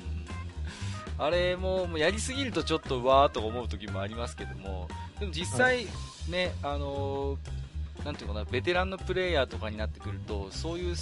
裏の設定とか性格付けみたいなものをきちんとなんかこうね、行動とかセリフに反映させてくれたりするんで、非常にキャラ立ちするんですよね、やっぱりね、文字起こしした時にね。うん。それはすごい感じますよね。ですので、まあ、もし、その、理想の方たちでテーブルトークに興味がある方というのはですね、えっ、と、キャラを作ってる時に設定を、えっ、と、盛りすぎないっていうことも結構大事なんですけども、うん一。旦盛れるだけ持って、それを自分の心の棚の中に入れておきましょう。うんうんそれが、また次にキャラクターを作るときに、蘇ってくるときがあります。キャラをいっぱい作れば作るほど、どんどんどんどん引き出しが増えていくんで、何かをこう、ふっと出すときに、そのあの引き出しから、実は宝物になったキャラクターが出てくることがありますんで、ぜひともこう、なんだろう、普段から、えー妄想にふけりましょうという話になっちゃうんですけども、あと、今日話をしてて思ったのがね、これも風の名前の話をした時にちょっと話したんですけども、今のやっぱり、なんていうのかな、ライトノベルとかもそうですけれども、うん、キャラクターの分かりやすさみたいなものにもう全振りしちゃってるっていうか、その、そもそもそういうなんていうかな深い設定を匂わせるようなキャラクターを出しづらいっていうか状況が今あるよなって思うんですよね。いろんな小説とか、まあ、見てましてもね、うん、うん。なんていうのかな、もう、例えば、まあ、ライトノベルの世界ではね、一昔前というか、あの異世界ものなんていう、まあ、本当にテンプレートみたいな 作品がポコポコ出てきましたけれども、あのーなんていうのかな、キャラクターがどういうキャラかっていうのを、とにかく早く読者にこう、つかませないといけないっていうね、なんかそういうやっぱ焦りみたいなのを感じるんですよね、見てて。だから本当に典型的なテンプレみたいなセリフを吐かせて、あ、このキャラはツンデレねとかね、うん、このキャラは脳筋ねみたいなのをもう自分たちの方からもうそういう、なんていうのかな、テンプレを情報バンバン出し、とにかくその落とし込ませるっていうんですかね、そういう何キャラ何キャラみたいなものにね。確一化ってやつね。かそうそうそうそう。確立化させてしまうことを平気でやるんですよ。でそれってやっぱりそのなんていうのかな。ライトノベルだと次の巻が出せるかどうか約束ができないみたいなやっぱそういう中でやってるから実際に例えばね全5巻全7巻とか約束されて書けるんだったらそれこそさっき言ったような深い設定とかいろいろなものをね小出しにしながらキャラクターの掘り下げていったり重層的なそういうキャラの魅力みたいなものを出せるはずなんだけれども今のそういうなんていうのかな次の感が出せるかどうかわからないっていう状況の中でとにかく見た目のなんていうのかな目新しさとかキャラの可愛さだけで勝負みたいなところでやってるとなかなかそういう力を発揮する機会が今の創作界隈でないよなっていうこともちょっと思ったりしましたね。そうですよね。そうなると、逆にあの、5巻、6巻って出しづらいですよね。そうなんです、そうなんですキャ。ラクターが薄いから、ストーリーが膨らまないんですよね。うん、だからもう、その結局相乗効果なんですよ。そもそものキャラクターがもう薄っぺらくできちゃってるから、そっからエピソードを膨らませることなんてそもそもできないんですよね。うん。だから、なんていうかな、まあ、人気のライトノベルであっても、結局また新しい美少女キャラを出してくるとか、キャラクターを増やす方向で、こう、物語をこう、膨らませるっていうね。まあ、ものすごい悪意なる言い方をすれば安易な方法で、あの、ストーリーが伸びていくっていうものもいくつかありますよね。うん。うんまあまあ、エロ漫画先生の悪口はこのぐらいにしておきましょうか。いやいやいやいやいや、そんな、言ってませんよ、そんなことは。誰もそんなこと言ってないんだよな。まあね、まあちょっと今日はそんな感じで、えーあれですね、うーん、まあなかなかね、だから日本においてはそういう、うーん、ワールドビルダーとストーリーテラーっていうのをね、うーん、完全に職業として分けてやるっていうのは本当にごく一部の世界でしかまだできてなくて、まあ、うーん、それができてるのが、まあ、さっき言った特撮の世界と、あと我々のエロゲの世界も割と、うん、その辺はきっちり分業ができてるんだけれども、うん、一般的な創作の世界ではどうなんだろうということでいろいろね、うん、自堕落斎さんの質問にも答えるような形でお話をさせていただきましたけれども、えーと、自堕落斎さん、本日はいかがでしたでしょうかね？いや、なかなか有意義な話し合いになったんじゃないかなと思ってます。とてもね、この薄っぺらいレジュメに書かれた中では、とてもこれは言い忘れないぐらいに濃密な内容できたんで、非常に満足してますね。で今日の結論というか、私の中でこう思ったことなんですけども、日本で今分業ができている2つのカテゴリー。うん、えっ、と、特撮とエロゲーの話ですよね。うん、まあ他にもあるんでしょうけどね、まあ私がなんとなくわかるのは、もしあの、あるんだったら教えてほしいなと思うんですけども、えっ、と、顧客が求めている到達点がはっきりしているからってことなんですかね。うん、そうですね、その、最後に言ったじゃないですか？あの、特撮は結局その怪人がどんな形であれ成敗されて1話が終わる。うんハッピーエンドか、そのバックエンドのこともたまにありますよね。うん助けられなかったみたいなうん。うんそれもエッセンスとしてはあるんだけど、そこで一応倒すことで話が完結しますよ。うんうんうんそこまでの過程は自由に作ってもらって構いません。っうんていう形なのと、エロゲーは結局最終的にエロであればいいわけじゃないですか。うんまあそうですね。その中で、えーと、どういう風な作り込みをしてもいいけども、到達点はここにしてください。うんうんまという形になっているからこそ分業が成り立っているのかなっていうのを感じましたが。あ、うん、まあ正直ね、エロゲライター知ってて思うのは、あのーエッジ描写ってね、本当の最後の最後ぐらいなんですよ。ほとんどやってるのは、そのヒロインの美少女キャラクターの魅力をどう表現するかっていう作業がもう9割以上ですね。日常のエピソードとか、まあ、どっかデートする時のエピソードとかむしろそういうそこに至るまでのキャラクターのなんていうのかなあらかじめ設定で決められ決められているそのキャラクターの魅力を掘り下げる作業がもう9割なんですよだからそういう意味で言えばほとんどルーティンに近いですよねだからそういうルーティンの中でエピソードを量産してゲームとして相応のプレイ時間に耐えられるだけのストーリーをやっぱり作っていくっていう、まあ、そういう作業に近いのでね、うんうんうん、まり似たようなところはあるのかもしれないですね。うん、はい、うんえー、ということで、じゃあ、えーマスターは今日はいかがでしたでしょうかね。そうですね。あのーコミケ行かないんでわかんないんですけど、はい。例えばコミケで、その、えーこう、TRPG のルールブックを作ってみたとか、例えばね、はい。あとは、その、えーワールドだけ作ってみたよっていう、その設定だけをひたすら書いたみたいな同人誌とかって。あるんだろうかなって、ちょっと思ったのと同時に、はい。そんなのがあるんだったらちょっと読んでみたいなって思ったんですよね。ありますよだから、例えば、うん。ワールドだけをこう、設定してて。あとはその、同人とか TRPG とか漫画でも小説でもいいから、使うのはどうぞ自由に使ってっていうようなものって逆にあったりするんだろうかって思ってて。で、ふと思ったのが、えー本人はそんなこと思ってなくても、えー結局そうなっちゃってるのが、あの、東方の世界、はいはいはいはい。そうですね。うん、は、なんかそういう風になっちゃってるのかなってちょっと思いましたけどね、今ね。うんうんうん東宝はそうですよね、あのシリーズはまさにその日本的ななんかこうキャラクターの商品の面白い形ですよね。あれは登場人物が全員美少女キャラっていうことを除けば、清く正しい、あの、日本のファンタジーですからね。うんうん。そうなんですよね。うん、な、なんていうんですかね、まあ、東宝も本当に息の長いジャンルでね、うんうん。なんかこう身近でやっぱりね、二次創作やられてる方とかもいらっしゃいますけれどもね、あれも、うん、なんていうかもうね、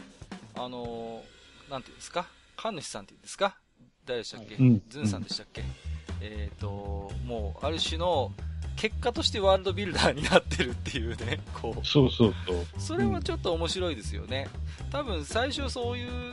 なんていうのかなきっちりが、なんていうかこう、細かい設定を組み上げて作ったゲームともちょっと思えないんですよね。まあ、ももしもしそうだったら本当申し訳ないんだけれども、逆に、そこに対してキャラクターの魅力で集まった人たちが、本当にもう様々な形でそこにこうエピソードとかを組み上げていって、でそういうものをあえてこう拒否もしないっていうかそういうのを受け入れていってある種の世界がこう構築されているっていうちょっとなかなか面白い形かなとは思いますけどもね。あれはもうせっかくこたる世界観がもうなんかできてるように思いますんでね。ある種、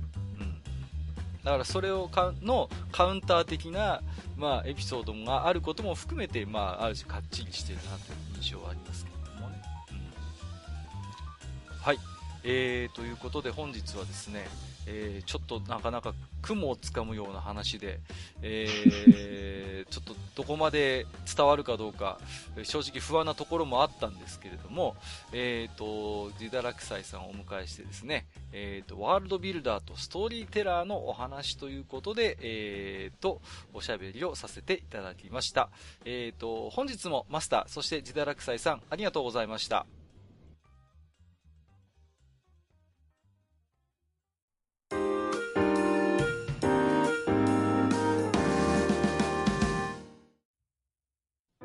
はい。それではね、本日も当愚者の宮殿宛てに、えっ、と、置き手紙いっぱいいただいておりますので、ご紹介させていただきますよ。はい。えー、本日はでは、Gmail の方はマスターにお願いしましょうかね。はい、わかりました。それじゃあね、えー、置き手紙紹介していきたいと思います。えーと、まずですね、ちゃんなかさんです。ありがとうございあります。がとうございます。えー、どうも、愚者級 F1 回のお便り職人こと、中八記念です。ここで終わっていいですか？いやいやいやいやいやいや読みましょう読みましょう。えー、いきますね。えーさあ、待ってました。愚者級名物 F1 回。うん。えー2回にわたって今回も楽しく拝聴させていただきました。えーレース内容はもちろん、サーキット外の話、えーチームスポンサー事情に関する話など、とても興味深かったです。ありがとうございます。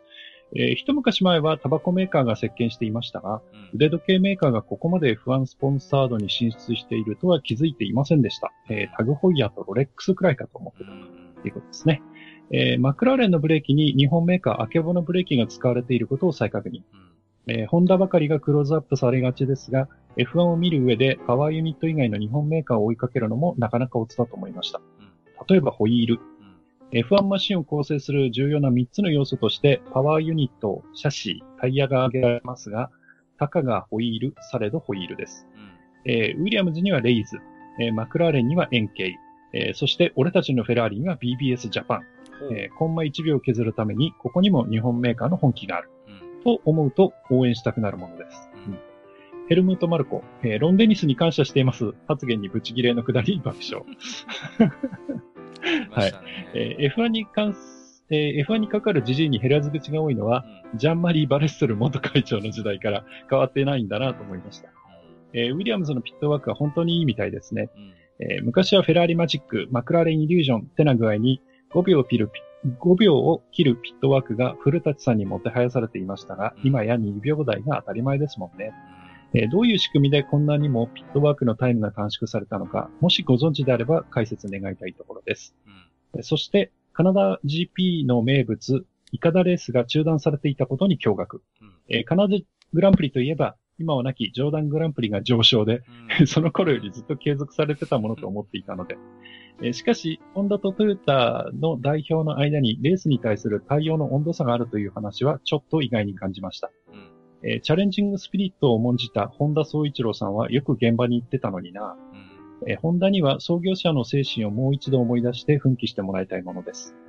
えー以前、ホンダの F1 パワーユニット開発に関するドキュメント番組を見たのですが、これ NHK のやつかな、うん。えーホンダにもプライドがあるからでしょうか？ちょっと社内の人間だけでやろうとしすぎかな？うん。もっと引き抜きなどで、えー開発に外の人間を導入してもいいかな？という感想を持っています。うんえーそれにしてもマクラーレンのホンダに対する嫌味なアプローチはおこん。あ、ちゃうちゃう、いかんですね。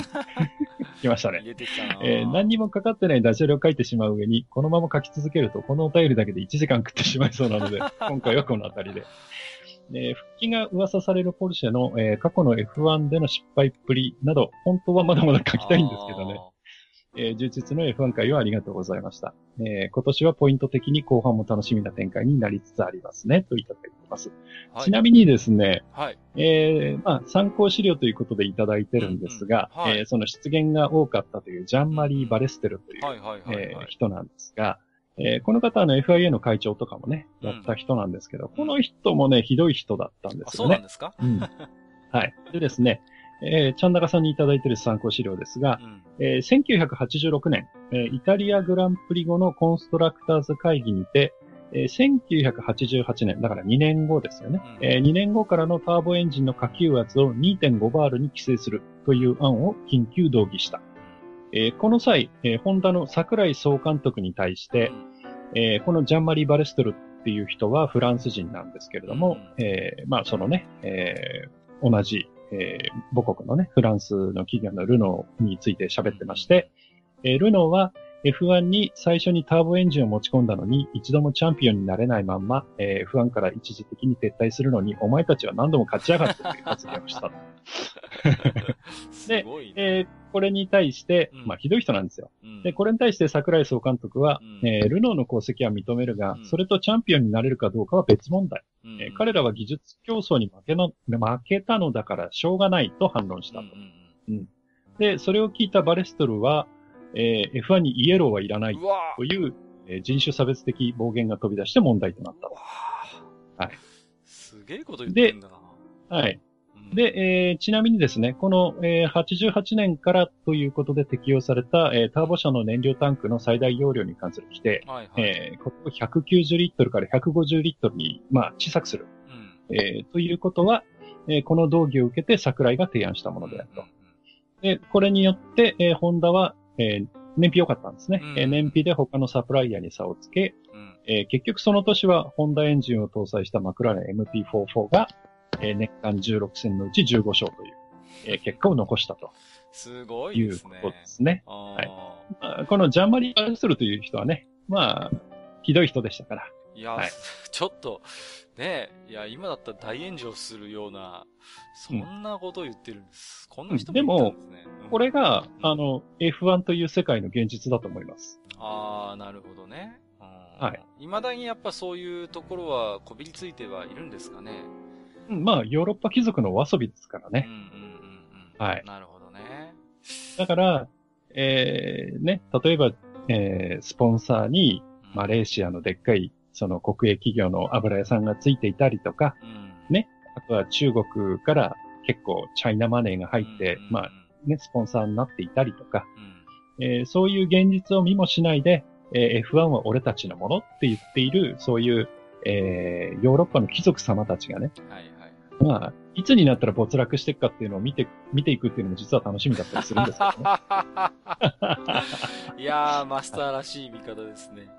いやー、しかし、ジャンナカさんね、本当思いの詰まったお便り、えー、面白いですね。はいい。や、本当に、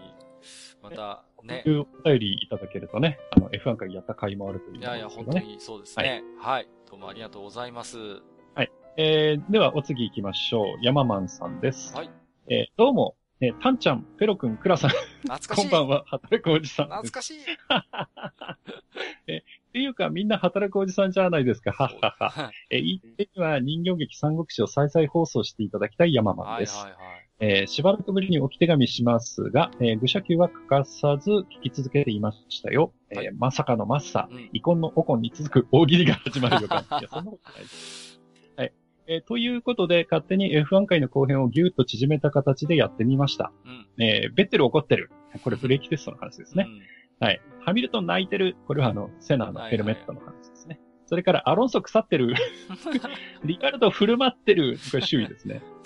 んダジャレになってない。これはまた失礼しました。はえーところで、えー F1 のホンダの不振が語られていましたが、実はホンダが不甲斐ないと思えることがバイクの方でも起こっていて。えー鈴鹿8体ではヤマハに3連覇されてしまいましたはいえー、本田総一郎さんが生きていたらおそらくこう言っていたことでしょう。楽器屋に負けてんじゃねえ。そんな、やらまいかの精神が今の社長にあるのか知りたいところです。うんうんうん。えー、追伸、えー風の名前と聞いて、アムネジいうんうんただきました。ありがとうございます。はい、ありがとうございます。アムネジアですか。うーんと、菊池秀幸先生の小説のことだと思いますよ。うん、風の名はアムネジア。それですね。うんはい、まさに。はい。はい。えっ、と、アニメにもなりましたよね。アニメもあありましたね。うんうんうん。ありましたよね。見てないんだよちょっとなこれ、あの、二重にかかってるなと思ってるんですけど、はいアムネジアって暴虐って意味があるんで、これボケとかかってるのかなと思ってるんですけど、さすが深読みしてますね。うんいやいやいや。あのー、ね、非常にあれですよね。そのなんか、まあ、ホンダの話題も出てましたけれどもね。うんうん。8, 8体はヤマハが3連覇ということでね。うん。うん。結構、青パンさんとかは結構なんか好き、好きで見てたとか言ってましたけどね。以前ね。鈴鹿8体とかはね。うん、うん。うん。まあね、楽器屋、まあ、いヤマハはね、確かにまあ、楽器屋っていう風に揶揄されることもありますけれども、まあ、でも、なんて言うんですかね、一応企業的には、あのね、原動機、発動機系も、まあ、一つ大きなルーツとして持ってるんでね。うん。うん。そうそうそう。だって。ね、あの、えートヨタの、うん。えースポーツグレードの車のエンジンって結構ヤマハが手入れてたりするんで、はいはいはいはい。はい。うんうんうん。あの、ヤマハのエンジンって、あの、半端ないっすよ。うんうんうんうん。そうですよね。うんうん。はい。わかります。あの、僕にヤマハのマークね、かっこいいと思うんですよね。あの、音差が交差してるやつってですか？はいはい。あれかっこいいっすよあれね。かっこいいですよね。うん。うん。すごい僕は個人的に好きで。あの、古い話になるんですけど、うちのおじいさんがヤマハに勤めてた時期がありましてね。うん。その頃、ヤマハは、あの、日本楽器って名前だったんですけど、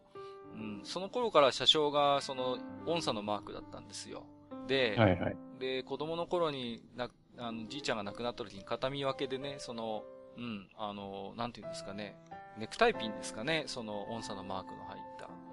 それをもらいましてね、うん、未だにちょっと撮ってますけどね、ちょっとなかなかつける機会はないんだけど、うん、なんかうん、ちょっとね、そんなことを思い出してましたけれども。えーと、山間さん、ありがとうございました。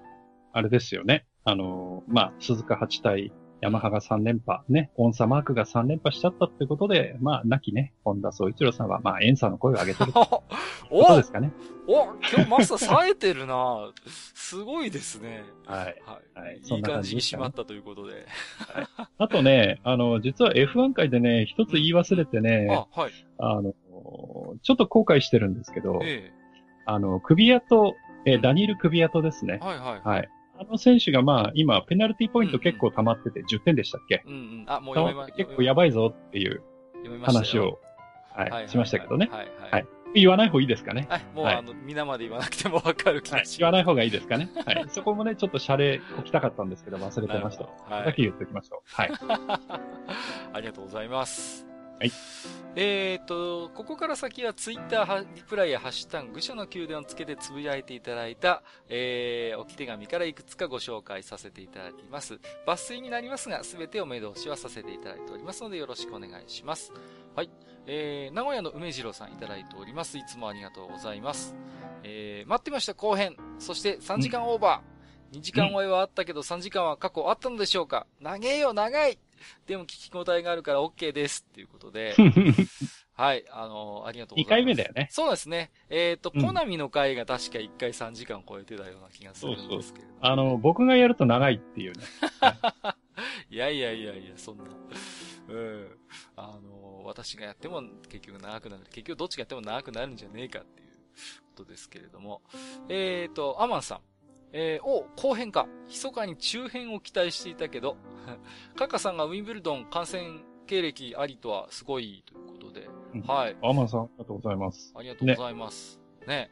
いやー、まあ、ウィンブルドンはね、本当まあ、ラッキーだったんですよね。その、現地にいる友達が、その、まあ、チケットと言いますかね。はいはいはい。あの、あるから行かないって言われて。でね、やっぱりただ私も準備してなかったんですね。あのーうん、夏場っていうか割と暖かい時期じゃないですか、ウィンブルドンって。なんで、はいはい、あのー、まあ、まさにドレスコードなんですよ。に、うん、うん。だから、急遽ジャケットとか買いましたね。なんか、現地に。うん、白いやつ？そうす。え、白くはなかったですけども、はい。一応、なんていうのかな、それなりの、うん、うん、うん。まあ、朝コンの少し軽い夏物のジャケットですけど、急遽買いましてね。で、はいはい、あとね、革靴も買ってね、結構な散財をしたことを覚えてますけどもね。うん、うん。そうそうそうそう。えーと、次、トロロさん。えー、愚者の宮殿の地下89階を拝聴。来年の F1 業界はホンダ以外にトヨタも注目ですね。2社がいっそのこと共同でパワーユニットを作れば日本が盛り上がると思うのですが、わらーということでいただいてますけれども。いやー、なかなかどうでしょう。ここは、いや、共同はないと思いますね。うん、そうですよね。うん、やっぱり。お互いに、やっぱり国内のレースでも、こう、しのぎを削ってるメーカー同士なんで。そうですね。うんむしろしのぎを削り合って、少しこう、お互いがね、うん、高めていくっていう感じが理想かなという気もしますけどね。そうですね。はい。はい、えっ、と、レップーさん。愚者級レトロコンピューター会とか聞いてみたいなもうあるのかなといただいております。ありがとうございます。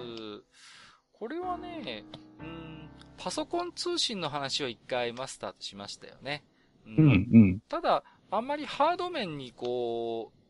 う、なんていうかな、うんと、着目して語った回っていうのはまだなかったかもしれないですけどね。いや、まあね、レトロコンピューターはね、やりたいなとは思ってはいるんだけど、うん、うん、うん。そうそう。あのね、あのマスターがね、喋っどうせ、あの、閣下が自慢話するからって言ってね、避けてるんですよ。そうそうそう。そうそうですよね。閣下ブルジョーですからね。いやいや、そんなことないですよ。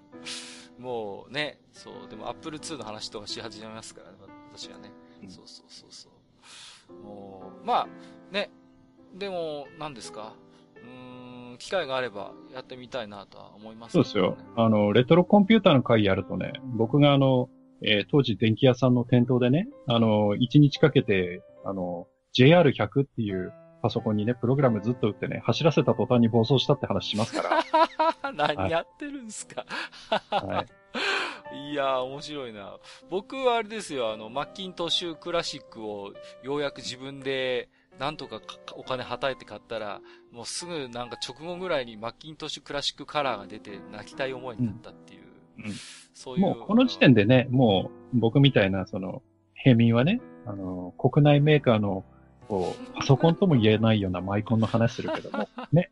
もう、閣下はすぐ Mac だ、Apple だっていう話だからね。なんですか、もう。ほんとね、いけしかないやつですよ。なんですか、いや、ちょ、ちょ、もうやめてくださいよ。まあ、ちょっとレトロコンピュータ界、ちょっと、え、あの、しばらくないかもしれないです。えっと、虹パパ生活さん。えー、メロイエローはうまい思い出でしたが、まさかマズドリンクとして有名だったとは、ということでね。メロイエローはね、あれですよ。あの、マズドリの代表格だと私は評価してますけどね。うん、なんか、妙に甘ったるいって。これ、ジダラクサイさん飲んだことあります？メロイエロー。ありますけど。うんうん。どうですか？味の評価は。別にまずどりっていうほどまずどりじゃなくないですか？あの、少なくとも私が厳選したこうラインナップに並ぶことはないと思うんですけど。そりゃ、そりゃそうだけどさ。うんうんうん、もちろんね。いやー、なんか最近またリバイバルしてるんですけどね。うん。あんま飲む気にはならないな。えっ、ー、と、ヨネコさん。マスターもドラクエ11買ったんですね。うちの F1 好きの小さいおっさんも買ってましたよ。そして、小さい旦那さんかしら。そして、小学生の時から暗記していた冒険の書を早速入力して、レベル4から始めてました、ということで。ああ、うん、そうそう。今回のドラクエってなんか、ね、その、何ですか？えっ、と、うん復活の呪文がなんか使えるっていう、そうそうそうねそうそうそう。はいあるっていうことでね。うんうんうん。はいなんかね、なかなか面白い仕掛けだなと思ってますけれども。マスターはどのあたりまで進んだんですか？なんとなくやってるんですか？えーっとですね、いや、プレイ時間が全然ないので、うん。まだまだ全然なんですけど、はい。とね、何でしたっけ、なんとか族っていうのが出てきて、あの、昔の、えー世界をなんか冒あ険できたな。ないんかね、うんうん、あるみたいですね。で、で、あの、すれ違い通信でそのなんとか族を集めましょうみたいなとこまでは行きました。全然序盤じゃねえかって話なんですけど。ちなみにすれ違います、どうだ、どうなんですか？ああ、どうだろうな。まだチェックしてないですね。あの、そもそも、あの、うん。えっ、と、今週の、まあ、収録日ベースですけど、今週の頭から始めて、はいはいはい。えっ、と、ちょっと日帰りの出張だったので、帰りの列車の中でやって、うんうん。えっと、それからちょこっとしかできてないので、なるほどなるほど。全然まだすれ違いっていうところまで行ってないので、はいなるほどね。。まだまだこれからですね。はい。わかりました。ありがとうございます。えー、ニナッチさん。えー、画像付きでいただいてます。これはマズドリだったのか、僕とマスターの下はアウトサイダーだったようですね。炭酸飲料だけに。いや、ちょっとだけに。ちょっとうまいこと言ってますけども。これね、そう、メロイエロー最近リバイバルして、メロイエローって昔炭酸だったかな？いや、炭酸だよ、炭酸だよ。あの瓶のやつも炭酸でしたっけ？炭酸だよだってね、マウンマウンテンデューのコンパチみたいな感じだったそ。うそうそうそうそうそう。マウンテンデューの、なんか劣化コピーみたいなね。こう、またこのさ、このデザインがシンプルでね、この、で今のい飲料って結構ね、デザインが凝ってたりするじゃないですか。その中でこのね、シンプルなメロウイエローのロゴがね、なんとも懐かしいんですけどもね。いやー、ちょっと500のペットは飲む気にならんな、これは。うーん。まあちょっと手に入れたらね、私も考え変わるかもしれないんで、チャレンジしたいと思います。あの、俺がいるときにその話題出さないでくれます？なんで自分で地雷踏みに行くんいですか？やいやいやいやいやいやいや、いらないですからね、いらないです。こうこれねいや、そんなことだったら俺今、ここでウニサイダーの話しましょうかい。やいや、いいです、いいです、もう、ウニサイダーはもう本当に。俺、あれだけはちょっとこれはまずいかなと思って送るのやめてたんですけど、いや、いらないですからね、本当にもうね。いや、ちょっとまださ、まだちょっと喉の奥がナウピー臭いんだけどもうさ。それは知りません。参ったな。えっ、ー、と、144分の1さんとお読みするんでしょうか。はい。スケールモデルかな マスター、ドラクエ11の世界にようこそ。サブタイトル、過ぎ去りし時を求めての意味がわかるのはびっくりするくらい後の話です。ということなんで、ああ、なるほど。はい。当然マスターはまだまだ先の話ということになるんでしょうね。そうですね。ただね、今回の、あの、ドラクエ11なんですけど、はい。あの、音楽がね、なんか、もう、序盤で結構、うんあの、過去のドラクエの音楽がかかったりとかするので、へえ、そうなんだ。だから、意外とその、過去タイトル。へのリスペクトというか、うん、うん、うん。そういうのはなんとなく見えてはいますね。あ、なんとなく、そういうはい。雰囲気というかね。へえ。で、なんかね、あんまりこういうこと言っちゃどうなのかと思うんですけど、うん。音楽あんまりパッとしない。あ、そうですか。はい。個人的にはね。あ、あらららら、はいあまり、まあ、印象に残らないというあんまりうんいい印象がないですね、今のところ。はいそうなんですね。まだまだですけど。うん、うん、はいまあ、じゃあそんなマスターの評価が変わるのかどうかというところもね、ありますけど。はい、ありがとうございます。えー、はるさん。えーと、画像付きです。まだ聞いてないけど、この時点で楽しみ。でも編集大変だろうなということで、これ89回のね、3時間うん6分25秒という、まあ、長さのところを、まあ、スクショ取っていただいてるんですけれども、まあ、そうですね、あの、編集は私がするんですけれども、ほとんど切らないので、普段はね、うんそんな思ったほど大変じゃないですね。はい。うん。うんうんうん。まあ、ちょっとね、前々回みたいにノイズがいっぱい乗っちゃったりすると、ちょっとまあいろいろ手加えますけども、基本的になんかこう、話そのものをバッサリ切ったりすることってないので、うんうんうん。あのーそんなに、うん。はるさんのポッドキャストみたいにあんなに効果音なんかこうね、贅沢に使って面白おかしく演出とか僕できないのでね。はい。うん大丈夫です。そういう意味では。あの、そんなに大変じゃないです。うち、あれだよね。あの、まずいこと言ってもさ、うん。あの、昇竜拳とか入ったりしないからさ。そうそうそうそう。うちは、うちはそのまんま流しますからね、本当に。そうそうそう。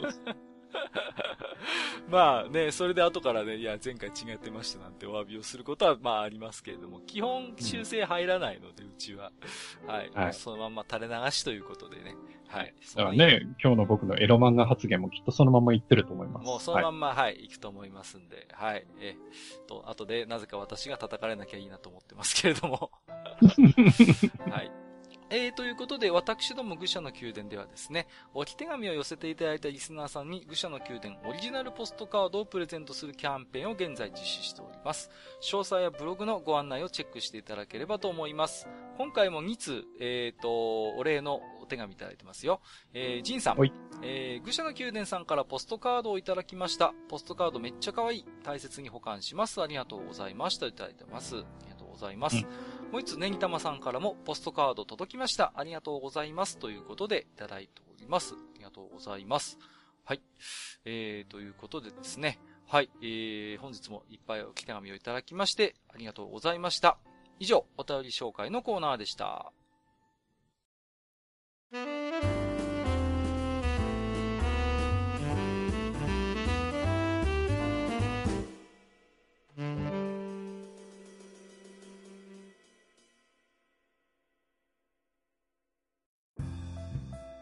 はい。えーえー今日はですね、まあ、前回が長かったということもありまして、えー少しあっさりめで、あっさりめでと言いながら結構な長さですけれども、はい。えーワールドビルダーとストーリーテラーについてお話をさせていただきましたが、えーこの辺でお開きということにしたいと思います。はい。ありがとうございます。えっ、と、まあね、本当にお盆時期ということで、夏真っ盛りなんですけれどもね。うーん。あのー私のね、あのー嫁さんの、ご両親がですね、趣味で畑をやってまして、あのーうん。で、大量にですね、いつも野菜をいただくんですけれどもね。やっぱりね、この時期ですとね、トウモロコシとかトマトとかね、こう夏野菜ですか？うんうんうん。大量にいただくんですけどもね、なかなかこう、どうやって消費しようかななんていうことでね、ちょっとこう頭を悩ませる時もあるんですけれども、まあね、夏場には本当にいろんなね、美味しいものがいろいろあるかなと思うんですけれども、まあ、ジダラクサイさん、最近なんかこう、こんなものがいいよとか、おすすめがあれば、一つぐらいお伺いしておきたいんですが。おすすめですか？この時期だと、そうですね、食欲が落ちがちなので、うん。あの、香りの強い野菜なんかを僕よく食べますね。みょうがとか、しそとかを使って、あとしょっぱとかですか？そういうのをうまく使って、あの、味にアクセントというか、その香りのアクセントをつけながら、えっ、と、よく食事を作ってますけども、うん。今日ね、ちょっと、あの、変わったものをいただきまして、それを食べましたね。ほあのーさっき言ったんですけど、オクラ食べたんですよ。う。うんうんうん。オクラね。ただ、オクラの花食べたんですよ、これ。オクラのえー、花？花。花い。や、見たことない。黄色い大きな花でした。へえ、ズッキーニみたいな感じ？あんなに大きくないかあの、それよりもパッと咲いてます。あ、本当にお花なんだ。花で、花です。黄黄色い綺麗な花でした。へええ。どうやって食べるんですか？えっ、と、切って、鰹節と醤油で混ぜ混ぜして食べます。はあ。こっちの方だとね、あのき菊の花は食べるんだけどね。うんあ、菊の葉食べるって言いますよね。あの、立派にね、ネバネバするんですよ。へえ、あ、ーちゃんと花も粘り気があるんだ。面白いな。あるんですよ。へえ。でまあ、あの、なんで食べないかっていうと、ちょっと苦味があるんですよね。ああ、なるほど。でもはい、でも、見た目がすごい綺麗で、やっぱ黄色がすごい綺麗に出てたんで、ああ、これはなんか、いいなって思って。うんうんうんうん。なるほどね。はい。えー、ということでね、えーと、次回はですね、えーうんちょっと、まあ、軽めの話題と申しますか、夏場に美味しいあんなものこんなものっていうことで、こう、夏にね、えー食べると美味しいもの、あるいは夏にしか見かけないような食べ物ですね。そういった話題を少しね、えーあれこれお話をしてみようかなと思います。あ夏といえばこれだよねっていうのももちろん、ね、定番もあるでしょうし、あるいはね、やっぱり年がら年中やるけど、やっぱり夏に食べると美味しいよね、なんていうものもあったりすると思いますんで、まあぜひね、えっ、と、リスナーの皆さんからも、えっ、と、こんなものが美味しいですとか、こんなものを作ってますというね、えーものがあれば、ぜひ置き手紙でいただければ、えーご紹介もさせていただきながらお話をしたいと思いますんでね。で、もちろん次回も、うん、えー、ジダラクサイさんにはちょっと連投していただくということでね、多分関係ということで、えー、ね、お願いします。もう、あの、甲子園ばりにね、ちょっと連投連投でちょっと申し訳ないんですけれども。はい。僕の肩が壊れてしまう。いやいやいやいや。期待しておりますのでよろしくお願いいたします。はい。えー、ということで本日も長時間にわたりましてお付き合いをいただきましてありがとうございました。ここまでお相手をさせていただきましたのは私こと閣下と、えー、私ことハニワと、えー、ドラゴンナイト5初めて終わりました。自堕落祭でした。込んできたな本日もご聴取いただきましてありがとうございました。ありがとうございました。ありがとうございました。おっさん二人でお送りしているトークラジオ、愚者の宮殿では、皆さんからの置き手紙を募集しております。置き手紙は、ブログのお便り投稿フォームのほか、番組メールアドレスからも受けしています。番組メールアドレスは、フールパレスアットマーク Gmail.com foolpalace アットマーク gmail.com となっております。また、番組公式ツイッターでは、番組更新のお知らせ、次回更新予定日をご案内しております。ブログのリンク、またはツイッター上で、愚者の宮殿を検索してフォローしていただければ幸いです。また、公式ツイッターへのリプライや、ハッシュタグ、武者の宮殿をつけていただいたつぶやきも番組内でご紹介させていただく場合がございます。皆さんからの置き手紙お待ちしております。